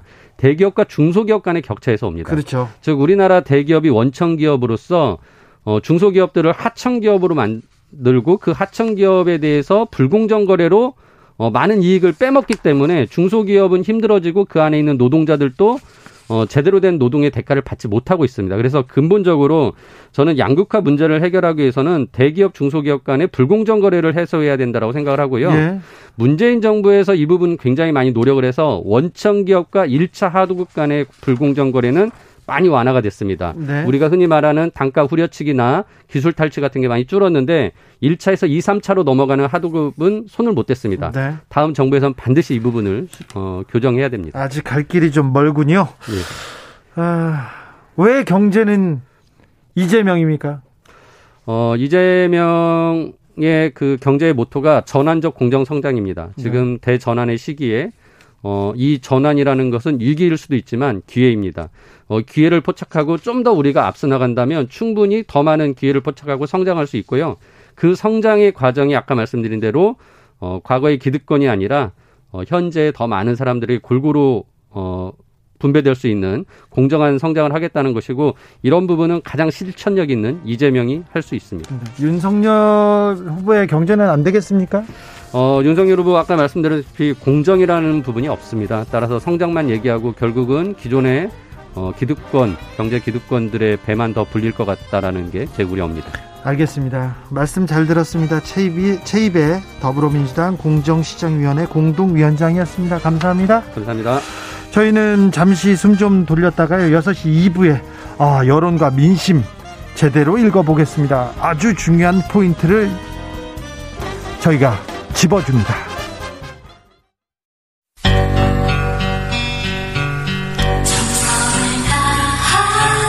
정성을 다하는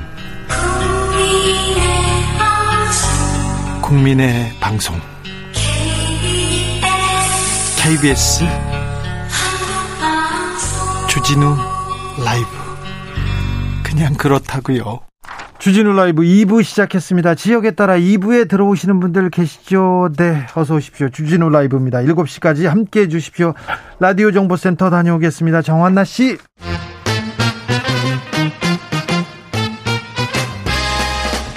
(3월 9일) 대선 어떤 후보를 대통령으로 뽑을지 결정하셨습니까? 여러분의 선택 미리 들여다보겠습니다. 2022년 대선 전쟁 여론과 민심. 여론조사계 최강조합입니다. 윤찬 소장 모셨습니다. 이강윤 한국사회 여론연구소 소장 어서 오세요. 안녕하세요. 배종찬 인사이트 K 연구소장 어서 오세요. 안녕하십니까. 네.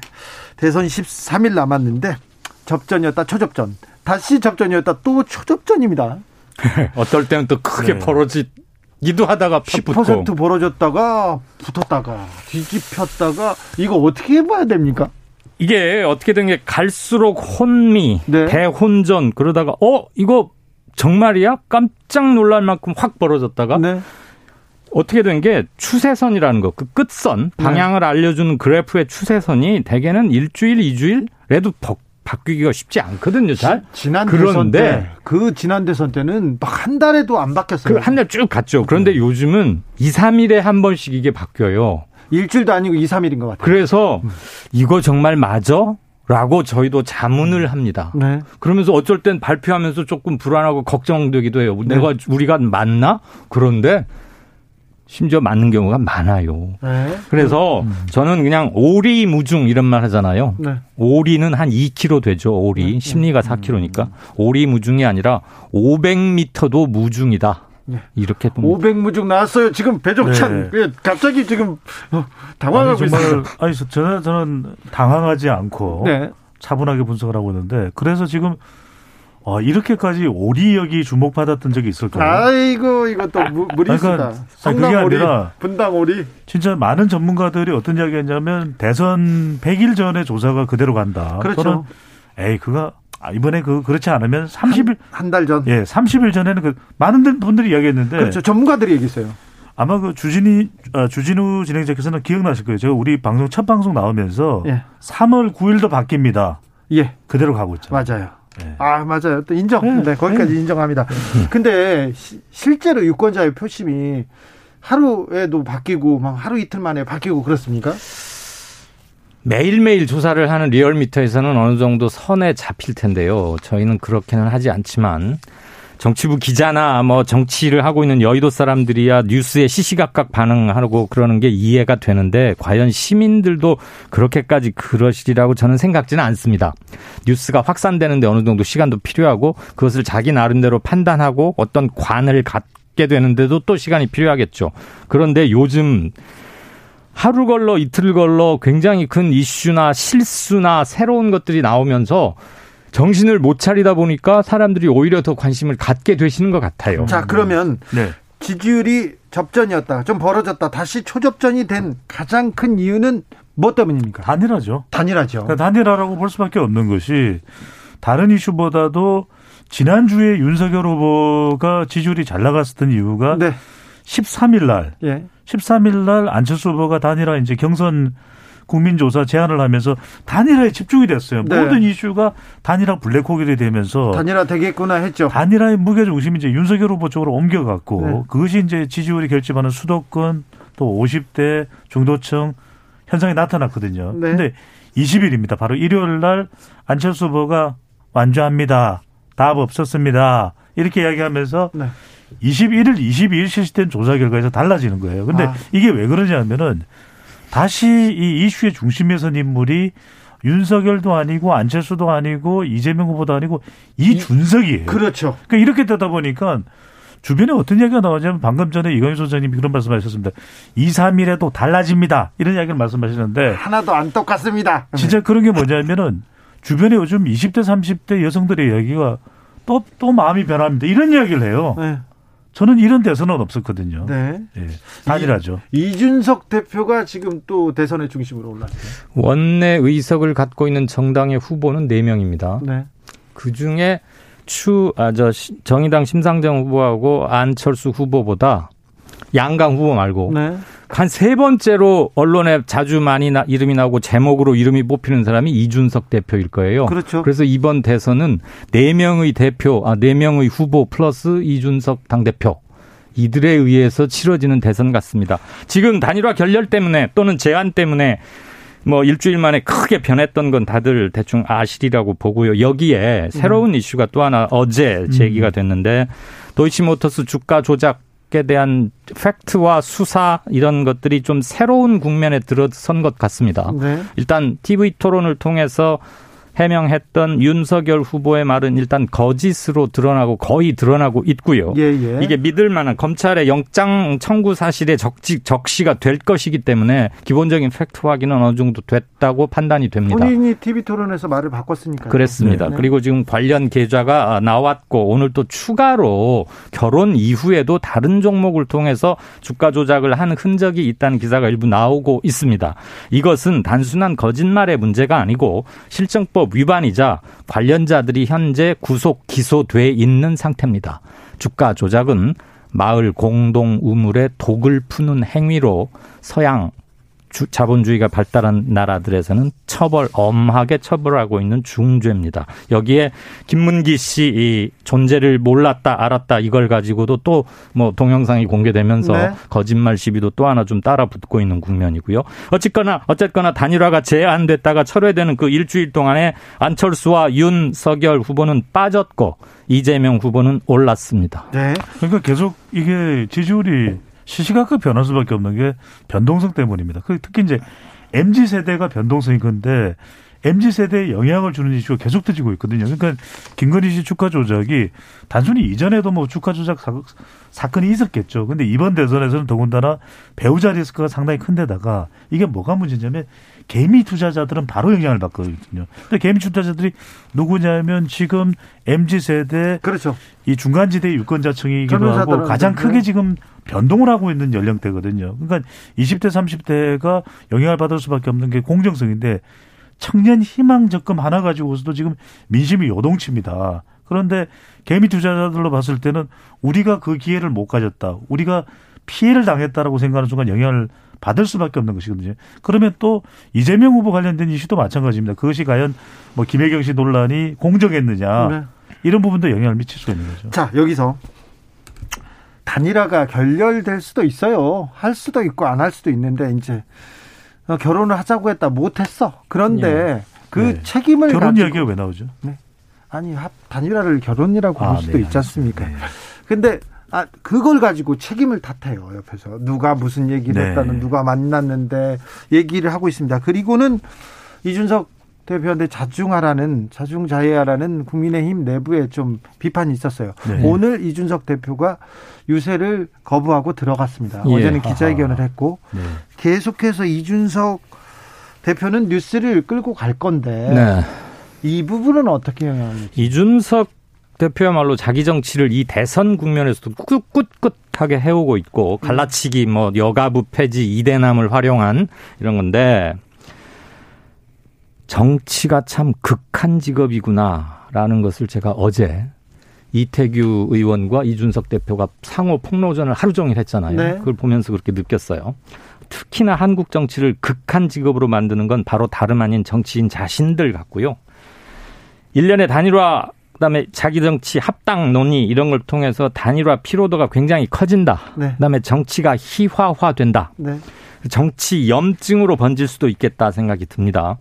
단일화가 어떻게 될지 솔직히 모르겠습니다. 네. 아니 그 하루에도 몇 번씩 바뀌는 마당에 일주일을 어떻게 알겠습니까? 다만 이런 식으로 논의되는 장 단일화는 이건 정치의 본령이 아니다. 원칙도 명분도 그리고 서로 공유하는 가치나 비전도 없는 단일화는 그냥 거래에 불과한 게 아닌가. 그래서 설령 단일화가 이루어진다 해도 아름다운 단일화는커녕 단일화의 정치적 효과가 과연 그렇게 클까 하는 생각이 듭니다. 그 단일화의 파괴력 이런 게 자꾸 없어지는 거죠. 그러니까 저는 주진우 진행자와 이강윤 대표, 이강윤 소장께 여쭤보고 싶어요. 역대 우리 대선에서 대선 국면에서 지금 13일 남았는데 당 대표가 이렇게 조명됐던 대선이 있습니까?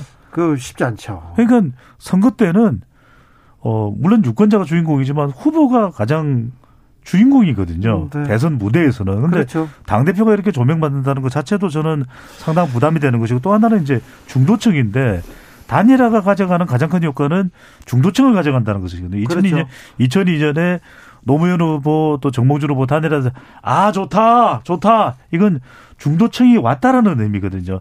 노무현 후보의 또 감탄사가 그 당시에 있었는데 이게 뭐가 문제냐면 역구도가 생길 수가 있는 거죠. 이렇게 되면은 중도층이 어 정말 이렇게까지 감정이 상하면서까지 또 단일화 윤석열 후보 안철수 후보 단일화 안 되면 이 중도층이 이제는 민주당에서 이야기를 하고 있는 게 뭐냐면 정치 교체, 정권 교체가 아니라 정치 교체니까 갑작스 갑자기 선거 구도가 정권 유지냐 정권 교체냐의 대결 구도에서 정치 교체냐 정권 교체냐 쪽으로 구도가 넘어갈 수 있는 거죠. 지금 중도층이 지금 빠지고 있는 거 아닙니까 윤석열 네. 후보한테. 그래서 지금 지지율이 이렇게 지금 그 표를 만드는 거 아닙니까? 1, 또 2, 하나 서울에서도 변동 조짐이 나타나기 시작했죠. 자, 서울로 읽어볼까요? 다 1254님께서는 결혼 예물 싸움인가요?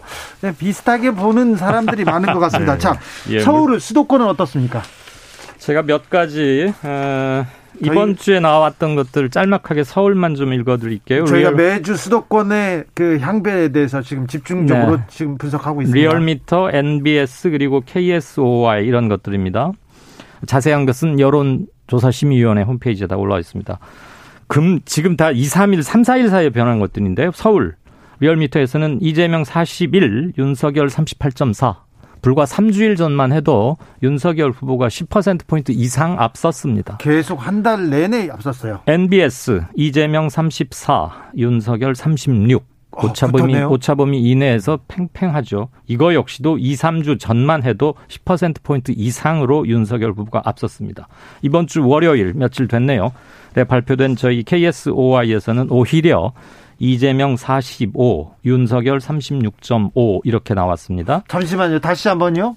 아, 이재명 45, 예. 윤석열 36.5. 지난주까지만 해도 전혀 반대였죠. 10% 정도를 윤석열 후보가 앞섰어요. 네. 서울에서. 저는 네. 지금 제가 불러드린 이 숫자들이 아직은 제비 한 마리 수준이라고는 생각은 하고 있습니다. 이건 뭐죠? 제비는? 뭐죠?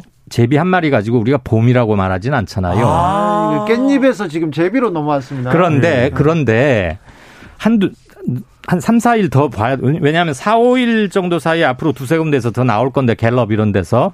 그런데 문제는 앞으로 대선 투표일까지 13일밖에 안 남았다는 거예요. 자, 앞으로 일주일 전부터는 그리고, 여론조사 공표가 금지되고요. 아, 그리고 또 하나 마지막으로. 지금 지지 후보를 정하지 않은 이른바 유보층이 리얼미터나 아, 저 어, 리얼미터하고 MBS 거 보면 약 17, 8%에서 한 주 사이에 10 1, 2%로 상당히 줄었습니다. 네. 근데 그 줄어든 6 내지 7% 포인트가 이번에 지지율 변화에 어느 정도 반영이 됐어요. 네. 그래서 이제는 사람들이 마음을 정하기 시작했다. 그리고 중도층과 서울에서 꽤 의미 있는 변화의 단초가 보이기 시작한다. 이것이 변화의 단초가 아니라 일시적인 변화가 아니라 잠시의 추세로 갈 것인가. 근데 여기서 잠시의 추세는 바로 투표일로 연장됩니다. 음, 네. 13일밖에 안 남았기 때문에 네. 그래서 매우 중대한 분수령에 와 있는 게 아닌가. 그리고 그 분수령의 물을 이쪽 저쪽으로 보내는 키워드는 역시 단 단일화 논의가 아닐까 생각합니다. 근데 이게 그 지역뿐만이 아닌 거죠. 왜냐하면은 지금 또 중요한 지역은 호남과 영남이거든요. 네. 서울뿐만이 아닙니다. 수도권뿐만이 아닙니다. 저는 이거 이강윤 선생님께서 제비 말씀하셨는데 저는 제비 추리를 이야기하지 않을 수 없는 것이 후보들은 여전히 배고프거든요. 근데 지금 호남의 경우에도 MBS 배 소장님 네. 분당 오리하고 제비 추리는 좀 너무했어. 너무했어요. 네. 진행자 자제해 주시고요. 네, 자, MBS, MBS 여론조사를 보면 21일부터 23일까지 4개 여론조사 기관이 실시한 조사이고요. 자세한 사항은 중앙선거론조사 심의위원회 홈페이지에서 확인 가능합니다. 네. 이 조사에서 이제 후보들 지지도에서 훌륭합니다. 자, 호남에 보면은 그동안 지지율이 잘 안 올라온다, 안 올라온다는 것이 이재명 후보였잖아요. 근데 네. 70%예요. 직전 조사보다 10%포인트 이상 올라갔습니다. 네. 그리고 호남 공들이기를 했다고는 하지만 윤석열 후보가 13%예요. 근데 중요한 건 부산인데 PK는 그래도 보수 후보의 텃밭이라고 그러지 않습니까? 부산, 네. 울산, 경남에서 윤석열 후보가 50%가 안 됩니다. 네. 그리고 이재명 후보는 거의 30%에 육박하거든요. 오히려 그럼 지금 추세는 네. 윤석열 후보의 하락, 지금 이재명의 지금 상승이 맹추격 보이고 있네요. 끝선은 그렇습니다. 추세 네. 끝선은. 근데 네. 요즘 하도 자주 변하기 때문에 네. 그래서 제가 일단 제비 한 말이라고 한 거고요. 예. 그 MBS에서 또 하나 주목할 게 이재명 저 이준석 대표가 말했던 게 세대 포위론 그거였잖아요. 예. 20대하고 60세 이상에서 윤 후보가 앞선 건 맞아요. 맞아요. MBS 최, 지금 조금 전에 저 배 소장이 언급한 그 네. MBS. MBS. 그런데 30대, 40대, 50대에서는 이재명 후보가 10%포인트 이상으로. 네.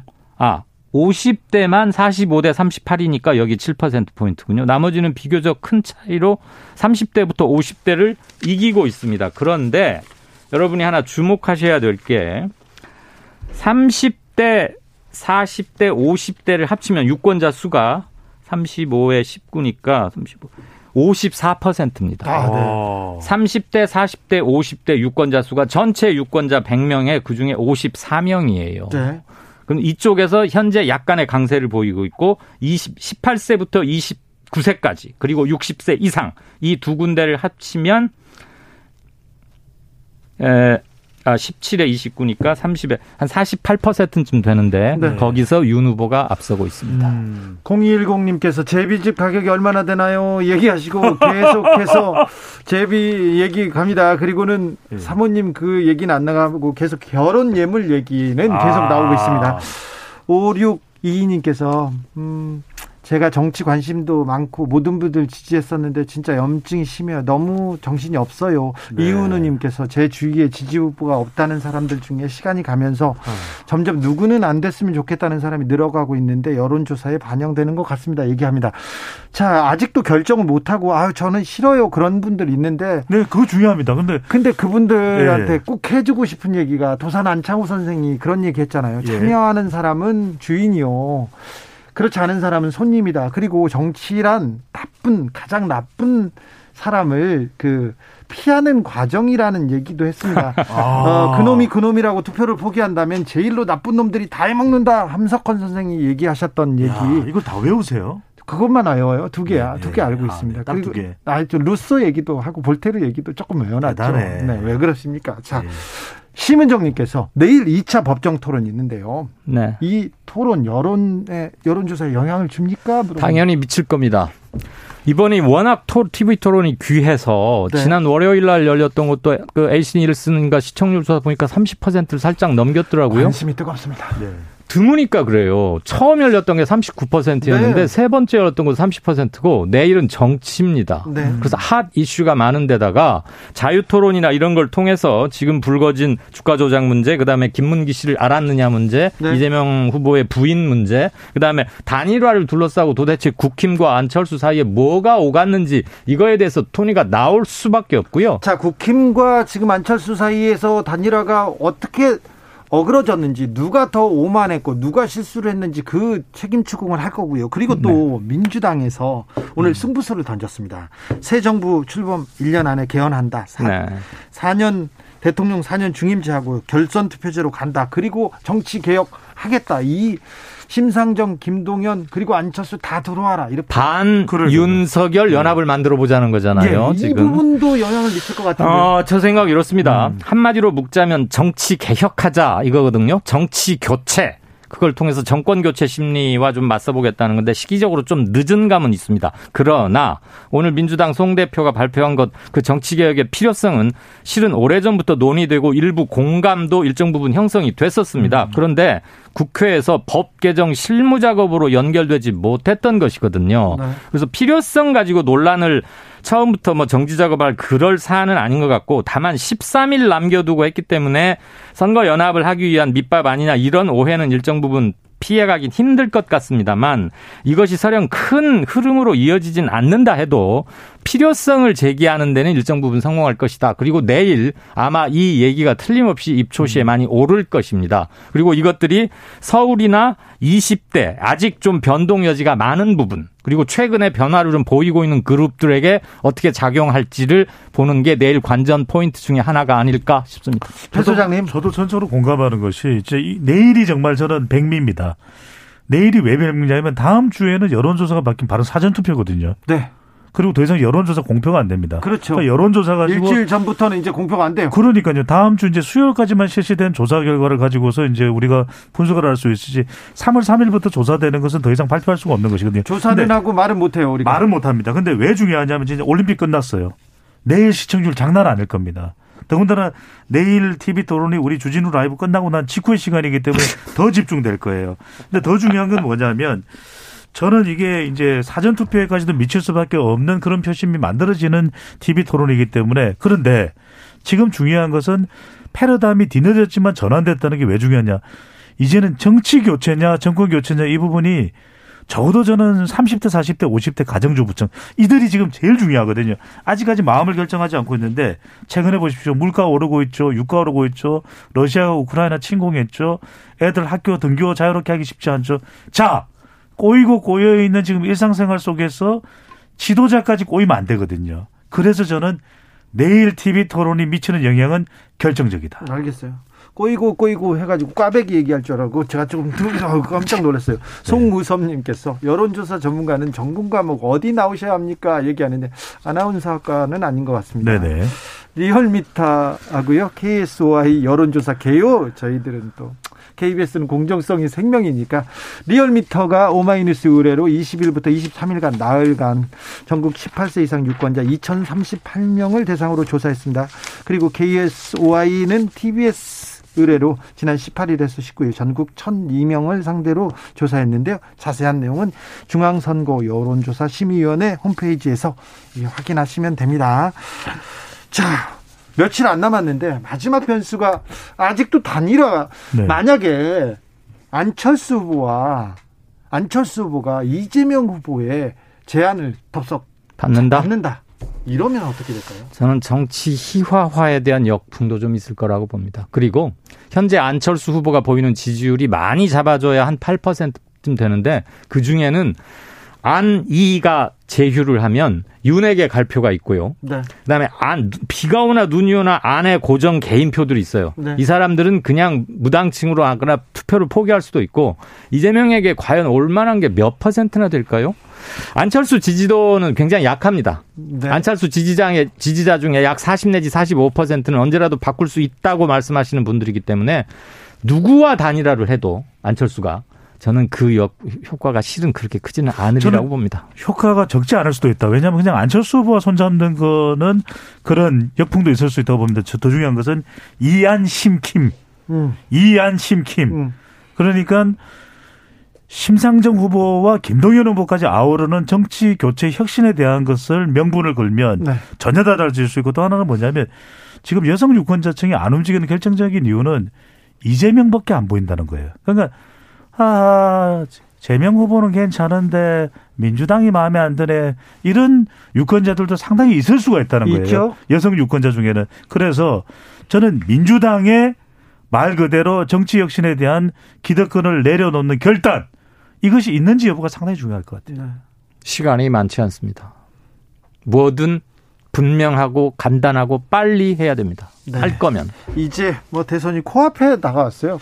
예전 같으면 거의 모든 변수가 이렇게 거의 좀 가르마가 타지고 네. 사라지고 이제 지금은 대충 시간... 솔직히 당선 예측자가 보입니다. 말을 못해서 그렇지. 네. 음. 그런데 지금은요? 아 뭐죠? 말을 어떻게 합니까? 전문가들도 모릅니까? 저는 6월 3월 9일 아니 3월 10일 한 새벽 3시는 돼야 뭐가 가라나지 않을까 싶어요. 그때까지요. 네. 아, 침 7시인데요. 그래도 우리는 여론과 아니 개표 후에. 네, 그러니까요. 네. 3월 10일 아침 7시. 자, 그래도 주진우 라이브는 여론과 민심을 정확하게 읽어서 여러분들한테 바쳐드리겠습니다. 이강윤, 배종찬, 배종찬, 이강윤 두 소장님. 배총찬 아니고요. 알겠어요. 권총찬도 아니고요. 자, 두 분 감사합니다. 꽈배기는 안 돼요. 네. 오늘, 오늘 분당 오리는 좀, 좀 실망스러웠습니다. 이게 실금 1위 올라갈 것 같아요. 아니, 실망스러웠어요. 네. 두 소장님 감사합니다. 고맙습니다. 감사합니다. 네. 제비추리가 뭐야? 대창구이 그런 거 안 됩니다. 교통정보센터 다녀올게요. 임초희 씨. 대선을 향해 외쳐라. 하루 한 소원. 주진우 라이브 청취자들이 보내주신 정치권에 바라는 소원. 하루에 하나씩 정치권을 향해 날려드립니다. 오늘의 소원은 3067님. 여야 대선 후보 가는 곳마다 다 해주겠다고 하는데 그 돈은 다 어디서 나옵니까? 상대방 공약, 돈이 하늘에서 떨어지는지 따지고 논리적 반박도 하면서 효과적으로 검증했으면 좋겠습니다. 대선까지 D-13일 하루 한 소원 내일도 기대해 주세요.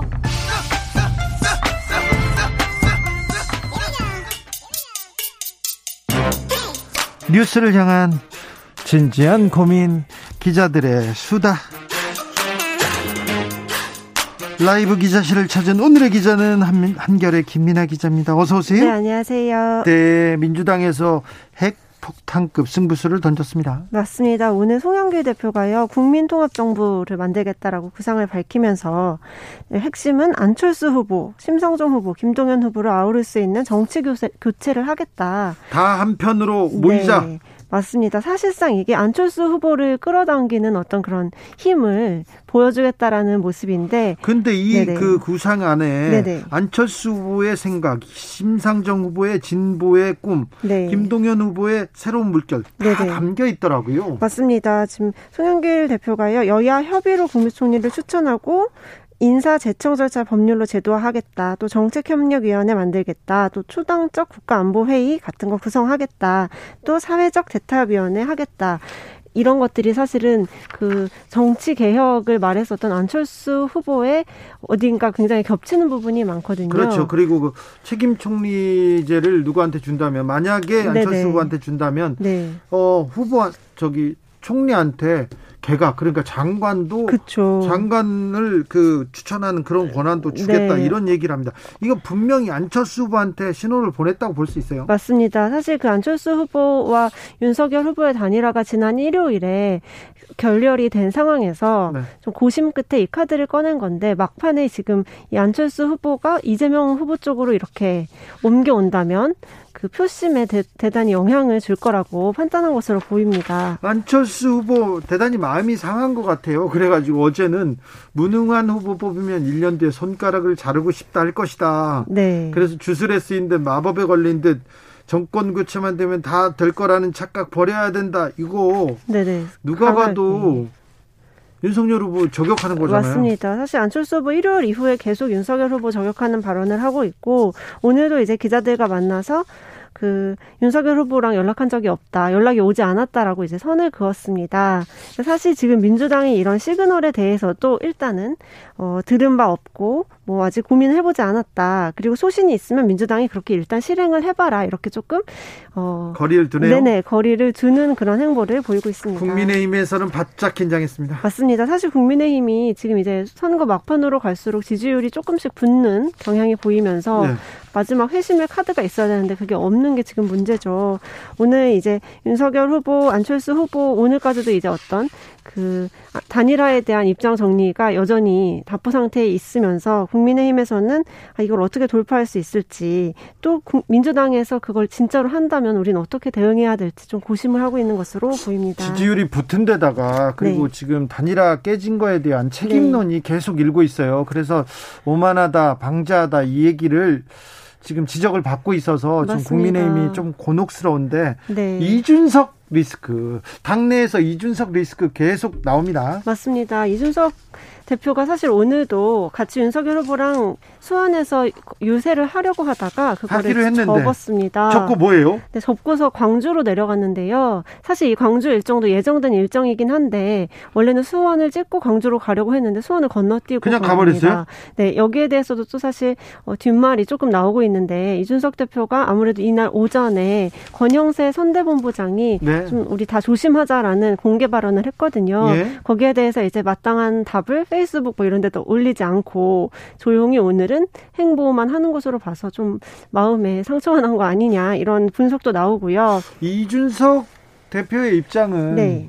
행보는 저기 윤석열 후보 그리고 당의 행보와는 조금 거리가 있어 보입니다. 네, 사실 단일화를 빼놓고 합당 얘기만 하는 것은 상식적으로 조금 불가능한 일인데 어제 이제 기자회견에서는 본인의 권한인 합당 얘기만 한 것이다라고 이제 좀 책임을 피하려는 그런 모습을 보였거든요. 어제 기자회견 한다고 했을 때 네. 당내에서 뭐라고 했습니다. 어떤 아, 반응이었어요? 사실 어제 오전까지도 이준석 대표가 페이스북 통해서 안철수 후보에 대해서 굉장히 강하게 네. 비토하는 어딩을 되게 세게 했기 때문에 거기에 대해서는 너무나 많은 분들이 우려를 하고 있고 또 합당도 당연히 돼야 된다. 지금 이렇게 이런 상황에선 합당 당연히 돼야 되는데 이준석 리스크가 다시 나오는 거 아니냐 이런 우려의 목소리도 있고요.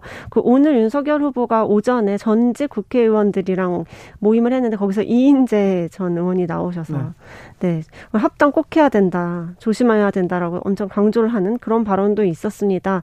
사실 그뭐 정치 원로분들은 이준석 대표의 어떤 이런 리스크를 굉장히 우려하고 있는 상황입니다. 그래요? 네. 혹시 또 뭐또 네. 뭐 돌발 상황이 벌어지지는 않을 뭐 지금 일단 수원 유세를 건너뛴 것 자체가 좀 그렇긴 합니다. 그렇죠. 사실 오늘 이 원팀을 보여준다라는 그 차원에서 국민의힘 선대본부에서 오늘 원팀 선거 요새 이렇게 이름을 지었었는데 오늘 윤석열 후보랑 원희룡 정책본부장만 올라갔고요. 홍준표 의원 그리고 유승민 전 의원 또 이준석 대표까지 모두 불참을 했습니다. 아 원래는 다 모이기로 했는데요? 원래 다 모이기로 했었습니다. 근데 뭐, 이제 그렇죠? 홍준표 의원이랑 유, 승민 전 의원은 그 원래 일정이 있었는데 경기도 땅에서 무리하게 조금 초청을 해서 어쩔 수 없이 못 가게 됐다 이렇게 입장을 냈고 이준석 대표는 그 본인 뭐 일정이 미뤄지는 바람에 앞 전 전에 일정이 미뤄지는 바람에 못 못 들리고 바로 광주로 가게 됐다 이렇게 일정 탓을 했는데요. 사실 이게 진짜로 속내는 같이 이제 서는 그림에서 이준석 대표까지 왔으면 좋았을 텐데 그게 조금 네, 어떤 분란의 시작이 아닐까 이런 이야기가 이준석의 자기 정치가 어떤 네. 평가를 받을지는 좀 지켜보자고요. 네. 네. 아무튼 민주당에서는 흐뭇하게 쳐다보고 있습니다. 그러게요. 이제 이준석 대표가 좀 조용해야지 지지율이 올라갔던 전력이 있는데 다시 시끄러워져서 어떻게 될지 네, 관심인 삽니다. 대장동 사건 정영학 녹취록이 있습니다. 그런데 네. 녹취록은 하나인데 여야 제각각 해석합니다. 제각각이에요. 맞습니다. 이거 어떻게 봐야 됩니까? 네, 화천대유 대주주인 김만배 씨와의 통화 내용이 담긴 정영학 노치록이 지금 하루가 다르게 계속 조금씩 이렇게 리크가 되고 있거든요. 찔끔찔끔 나오고 있어요. 원래는 국민의힘도 가지고 있고 민주당도 네네. 최근에 확보한 것 같아요. 네네 맞습니다. 근데 그거에서 유리한 부분만 하나씩 내놓고 있죠. 맞습니다. 좀 이번에 다시 이제 여야가 맞붙게 된 것은 윤석열은 영장 들어오면 죽어라고 말하는 부분이 있다. 여기서 시작됐는데요. 예, 이거는 어떤 어떤 네. 내용이에요? 먼저 그 윤석열은 영장 들어오면 죽어라고 발언을 한 게 김한배 씨가 이렇게 했다고 그 녹취록에는 되, 어 있습니다. 이 그죠? 부분을 가지고 민주당에서는 어, 윤석열이 윤석열의 이름을 언급한 거 그리고 윤석열이 이렇게 말한 것 자체가 어떤 윤석열의 연관성을 보여주는 것이다 이렇게 주장을 했고 예. 거기에 대해서 이제 토론회에서 이재명 후보도 이 부분을 윤석열 후보에게 물었지만 답변을 제대로 하진 않았습니다. 예. 근데 이제 그 이후에 국민의힘에서도 이 같은 녹취록을 가지고 사실은 이 윤석열은 영장 들어오면 죽어라는 발언 전에 양승태 전 대법원장에 대한 언급이 있었기 때문에 이거는 어 이렇게 그냥 그 워딩 그대로 볼 것이 아니라 그 영장 들, 어, 그, 윤석열인 죄가 많은 사람이긴 해. 김 부장 잘하는데 위험하지 않게 해. 이런 내용들이 그, 김 씨의 1등 흑기사라고 볼 수밖에 없다라고 이렇게 주장을 하고 나선 건데요. 네. 국민의힘에서는 네, 국민의힘에서는 원래 많은 사람 발언은 다른 대화 참여자가 한 발언으로 뭐 김만배 씨가 윤 후보를 그렇게 평가했다고 할 수가 없다.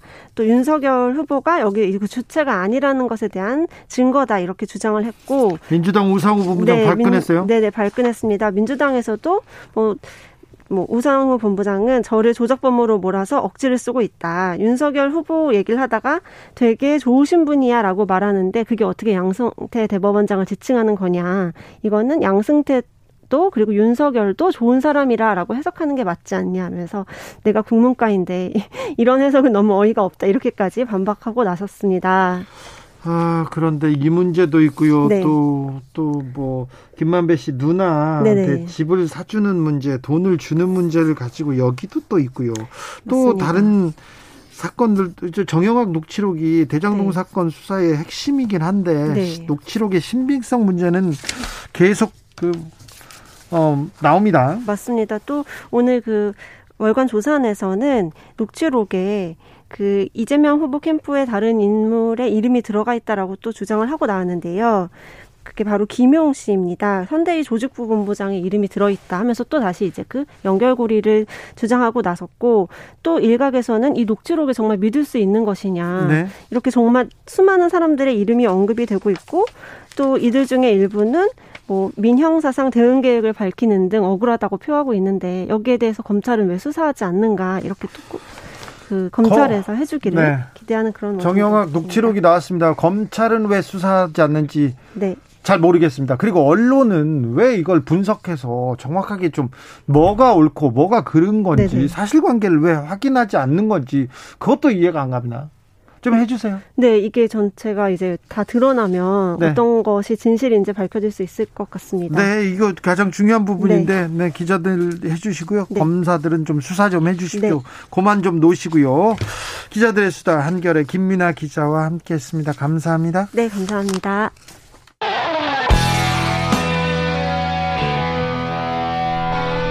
스치기만 해도 똑똑해진다. 드라이브 스루 시사 주진우 라이브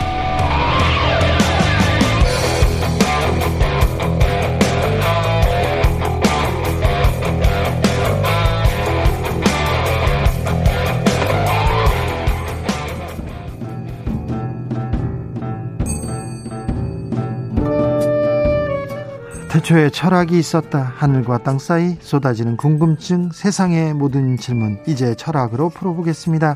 철학 어렵다고요? 일단 맛이라도 봅시다. 철학의 맛. 정치 철학자 김만권 박사 어서 오세요. 예, 안녕하십니까? 네. 오늘 철학의 맛에서는 시위에 대한 얘기를 좀 해보려고 합니다. 음. 네. 최근에 네. 택배 파업으로 불편 겪으신 분들 많습니다. 네. 민주노총 택배 노조와 CJ 대한통운 대리점 연합 이게 대화들을 하는데 잘 안 풀립니다. 거기다가 최근에는 장애인 단체에서 출근길 지하철 시위가 있었어요. 21일 만에 종료는 되겠는데 아 참 장애인의 교통권 보장해야 되고 지지하고 응원하는데 왜 날만 불편하냐 출근길에 나 출근해야 되는데 잘리면 책임질 거냐 이런 얘기도 또 가슴 아팠습니다. 자, 이 시위 일반들에게 일반 시민들한테는 환영받지 못하기도 하는데 교수님께서는 어떻게 보셨습니까? 물어보고 싶었어요. 아 예, 뭐 이게 너무 뭐 사실은 중대한 문제인데요. 이게 뭐 기본적으로 저는 뭐 정치학 전공자고 거기다가 제가 뭐 정치 이론 전공자기 때문에 아마도 뭐 이렇게 저도 어떻게 보면 어 되게 개념적으로 생각하는 걸지는 모르겠지만 저는 뭐 파업이나 시위 같은 경우에는 이게 한 개인들이나 어떤 집단이 자기 권리를 실현하기 위한 예. 권리들이거든요. 네. 그래서 이제 정말 기초적인 권리이기 때문에 그 되게 권리를 실현하기 위한 최후 수단으로서 사용하는 권리이기 때문에 이거는 우리 동료 시민들이 조금 불편하더라도 뭐 감수하고 그리고 많은 경우에는 지지해야 하는 권리라는 그런 생각을 좀 가지고 있는데요. 그럼에도 불구하고 지금 현재 뭐 어떻게 보면 이런 시위들이 지지를 받지 못하는 건 저는 몇 가지 영향은 있다고 생각해요. 왜냐하면 처음 제일 중요한 건 전 제도권 정치 문제 때문이라고 생각이 드는데요. 네. 이게 사실 우리가 보면 우리나라 같은 경우에는 이 제도권 정치가 계속적인 뭐 대결 구도, 정치 대결 구도 속에서 늘 대립하고 갈등하고 있잖아요. 그러다 보니까 여기에 나오는 어떤 대립과 갈등에 대한 국민의 피로감이나 혐오감이 엄청난데요. 그러다 보니까 뭐 이런 피로감이나 혐오감을 유발하는 사회적 갈등을 유발한다고 보이는 사람들에게 대한 어떤 반감 같은 것들을 내뿜는 그런 경향들이 있는 것 같고요. 네. 그리고 이번에 또 노조 파업과 장애인의 이동권 시위 같은 경우에는 우리 사회의 내재해 있는 빨리빨리 문화에도 좀 영향을 많이 받았다라는 생각이 좀 들어요. 그렇기도 하죠. 예, 예. 이게 택배나 지하철이 이제 우리 생활 속에서 빨리빨리 그리고 정확하게 늦지 않게라는 가치가 녹아 있는 가장 중요한 뭐 대표적인 수단인데요. 근데 이런 것들에 대한 이용에 직접 적으로 영향을 받는다고 생각하는 사람들이 관심과 지지를 보내지 못하고 있지 않는가라는 생각도 듭니다. 네. 제가 파리에서 파리에서 저기 독일로 넘어갈 때 공항에서 갑자기 에어프랑스가 파업을 하는 거예요. 휴가철 앞두고 파업을 하는데, 어, 비행기가 떠야 되는데 안 떠요. 아, 근데 공항에 발이 묶여가지고 저는 발을 동동 구르고 있는데 옆에 있는 음. 어떤 분이 태어나더라고요. 그러면서, 그러면서, 야, 어쩔 수 없잖아. 어, 저기, 항공사도 이럴 때 파업해야 더 음. 효과적일 거 아니야. 그냥 즐겨 음. 저한테 음. 얘기를 하는데 저도 깜짝 놀랐어요. 그 얘기를 듣고. 뭐 저도 사실은 좀 비슷했는데요. 뭐 저도 뉴욕에 있을 때 뉴욕 지하철에 한번 파업을 한 적이 있었습니다. 네. 그때 파업을 했을 때 뭐 사람들이 욕을 하는 게 아니라 결국은 저 사람들도 저렇게 하지 않으면 안 되기 때문에 파업하는 거 아니냐. 그러면 네. 그 권리가 실현 안 되기 때문에 하는 거 아니냐라고 이야기를 하고 있고요. 그리고 특히 서양에서는 그 뭐 약간 어떻게 보면 시위를 했을 때 이게 뭐 당연히 나도 언제든지 할 수 있다라는 어떤 그런 생각을 많이 좀 하고 있는 것 같고요. 그렇죠. 예, 그래서 이것들은 뭐 동료 시민들이 그런 파업에 나서면 그건 뭐 우리가 그 부분을 감수해야 내가 할 때도 그 사람들이 감수해 줄 거다라고 생각하는 것 같아요. 근데 박사님, 예. 우리나라는요 언론에서 특별히 그렇습니다. 시위 앞에다 불법이 들어가고요. 예, 그렇죠. 뭐 예. 판단해 보기 전에 불법 시위라고 하고요. 그리고 노조 음, 앞에는 음. 강성 들어갑니다. 예, 아니면 귀족 예. 들어갑니다. 이거 조금 프레임화 됐다 이렇게 볼 수도 있어요. 예, 뭐 우리 같은 경우에는 기본적으로 우리가 뭐 지난 생각해 보면 어떤 민주주의 역사 속에서 시위 문화가 발전한 것들이 아니라 계속 독재 문화 속에서 그걸 저항하는 속에서도 시위 문화들이 발전했고 네. 그거 하는 과정 속에서 계속 그런 프레임들을 노동자 특히 우리나라가 우리나라는 노동 착취를 통해서 발전해온 국가이기 때문에 노동력 착취를 이제 통해서 발전해온 국가이기 때문에 노동이 파업하거나 그랬을 때 그것에 대해서 불법 프레임을 씌우고 그것이 잘못되었다는 프레임을 계속 씌우고 그리고 뭐 노조 기 귀족 뭐 그 노조들이 형성이 되면 그걸 귀족 노조라고 뭐 표현하면서 노조 뭐 그 노동자들이 마치 많은 이익을 사용자보다 오히려 더 많은 이익을 가져다가는 가는 것처럼 프레임화 시켜서 이야기하는 어, 경우가 많은데요. 80년대 90년대 네. 언론에서 계속해서 그 주구장창 떠들던 떠들던 이론인데 음. 그래서 그게 너무 조금 고착화된 것 예. 같아서 네. 좀 가슴 아파요.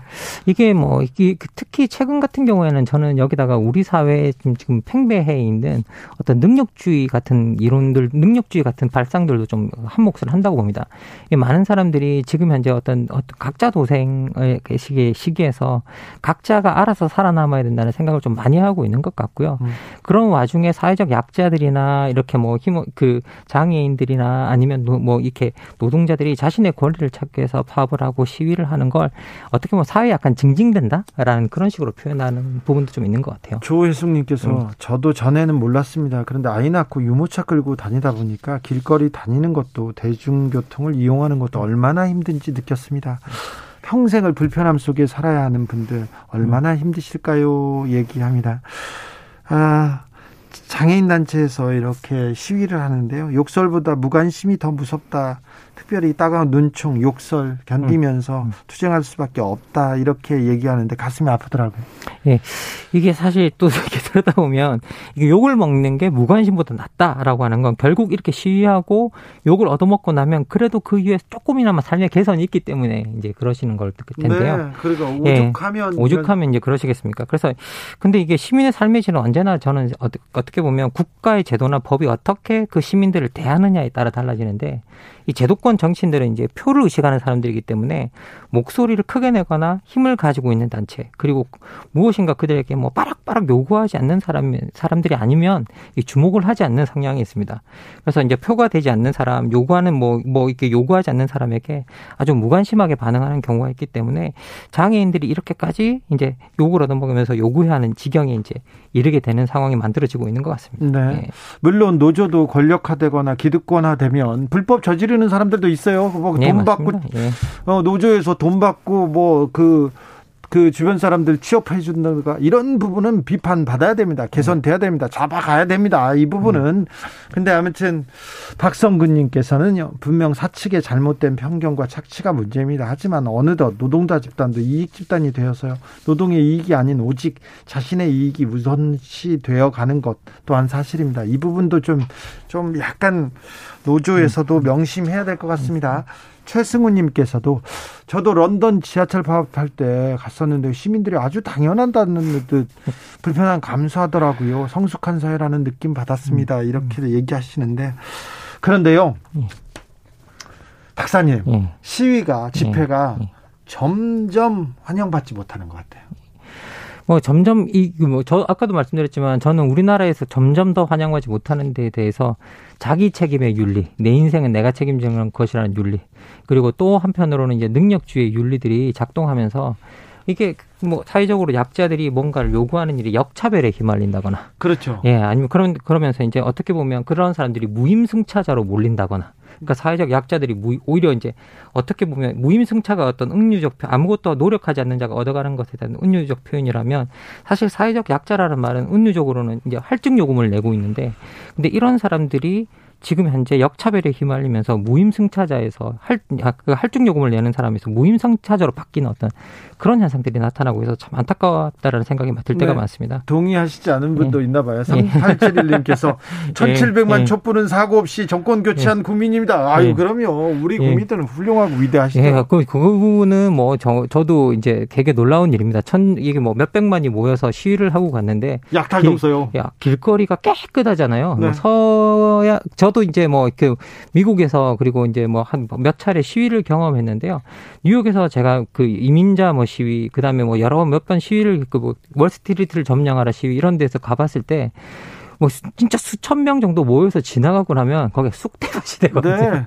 뭐 이렇게 뭐 도시 기물이 파괴되는 건 뭐 당연하고요. 사, 상점 예. 습격하고 막 예, 그러잖아요. 예. 그리고 불 안 지르는 게 다행이다라고 네. 이제 여겨질 정도인데 뭐 우리 국민 같은 경우에는 이제 그런 대규모 시위에서도 그런 아무런 사고 없이 비폭력적으로 뭔가 변화해 나가는 거 있어서는 뭐 어떻게 보면 되게 놀라운 일이라고 생각합니다. 근데 어떤 분들은요 이게 너무 심한 강박 아닌가라고 할 정도로까지 우리는 잘하는 것 같아요. 그래요. 예, 예, 예.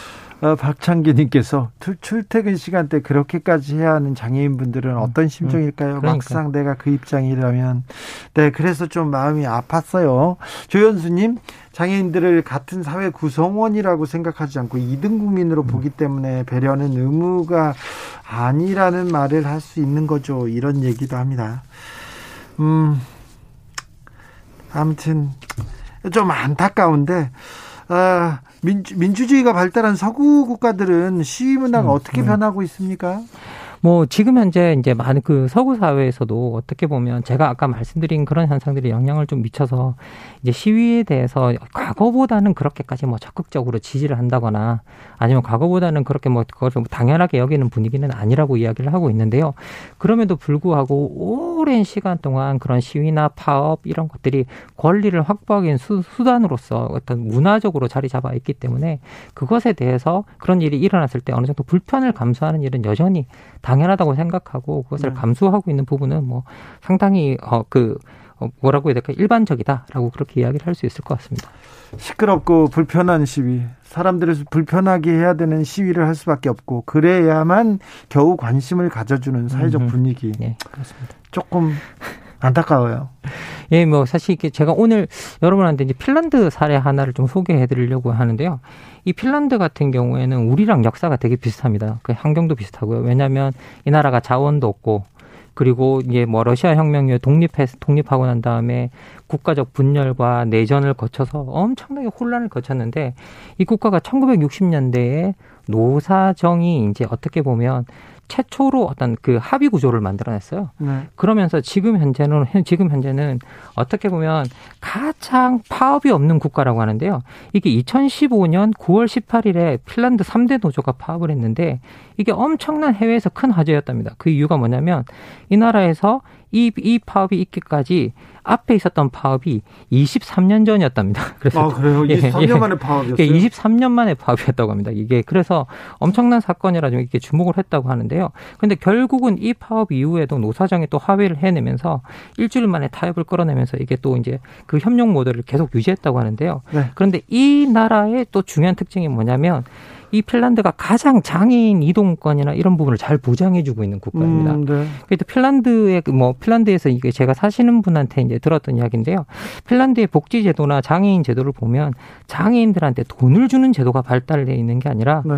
장애인들이 일상생활을 비장애인들처럼 같이 할 수 있는 시스템을 만드는데 많이 네. 투자하고 있고 그런 것들이 발달돼 있다고 이야기를 하고 있습니다. 네. 예. 8181님께서 주진우 김 박사 나 며칠 전에 시위 때문에 약속 시간 늦었다고요. 당신들 그들 두둔하는데 당신들 책임질 거야? 두둔까지는 아닌데요. 시위하는 거 좋은데 왜 시민들한테 피해를 음, 음. 주냐고요? 답해 주세요. 얘기합니다. 예. 아니 뭐 이게 근본적으로 이제 그 아, 사회적 약자들의 입장에서 시위를 한다는 건 뭐냐면 이때까지 누군가가 주목해 주지 않고 봐주지 않고 목소리가 들리지 않기 때문에 그 일을 하는 건데 사실은 누군가에게 불편을 끼치지 않고 보이게 만들고 자신을 들리게 만들 수 있다면 이미 그거 그 일을 선택했겠죠. 그래서 최후로 선택하는 수단이기 때문에 이런 불편을 어느 정도 조금은 감수해 주셨으면 좋겠다라고 고개 숙여서 이제 부탁드리고 싶습니다. 네, 부탁하는 거지 뭐 두둔은 아닙니다. 네, 아이 아이님께서 우리도 모두 장애인이 될 수도 있음은 인지해야 합니다. 이렇게 얘기해 주셨습니다. 철학의 맛 마침표 찍어봅니다. 철학의 맛 오늘의 결정적인 한마디는 내게는 불편이지만 누군가에겐 삶이다. 네. 내게는 불편이지만 누군가에겐 삶이다. 알겠습니다. 박사님 오늘도 감사했습니다. 예, 감사합니다. 네, 시간을 더 열어놓고 박사님한테 대선에 대해서도 막 물어보고 싶은데 다음 기회로 미루겠습니다. 예. 한희정의 내일 들으면서 저는 여기서 인사드리겠습니다. 돌발 퀴즈의 정답은 1.25%였습니다. 1.25%. 아, 저는 내일 오후 5시 5분에 돌아오겠습니다. 지금까지 주진우였습니다.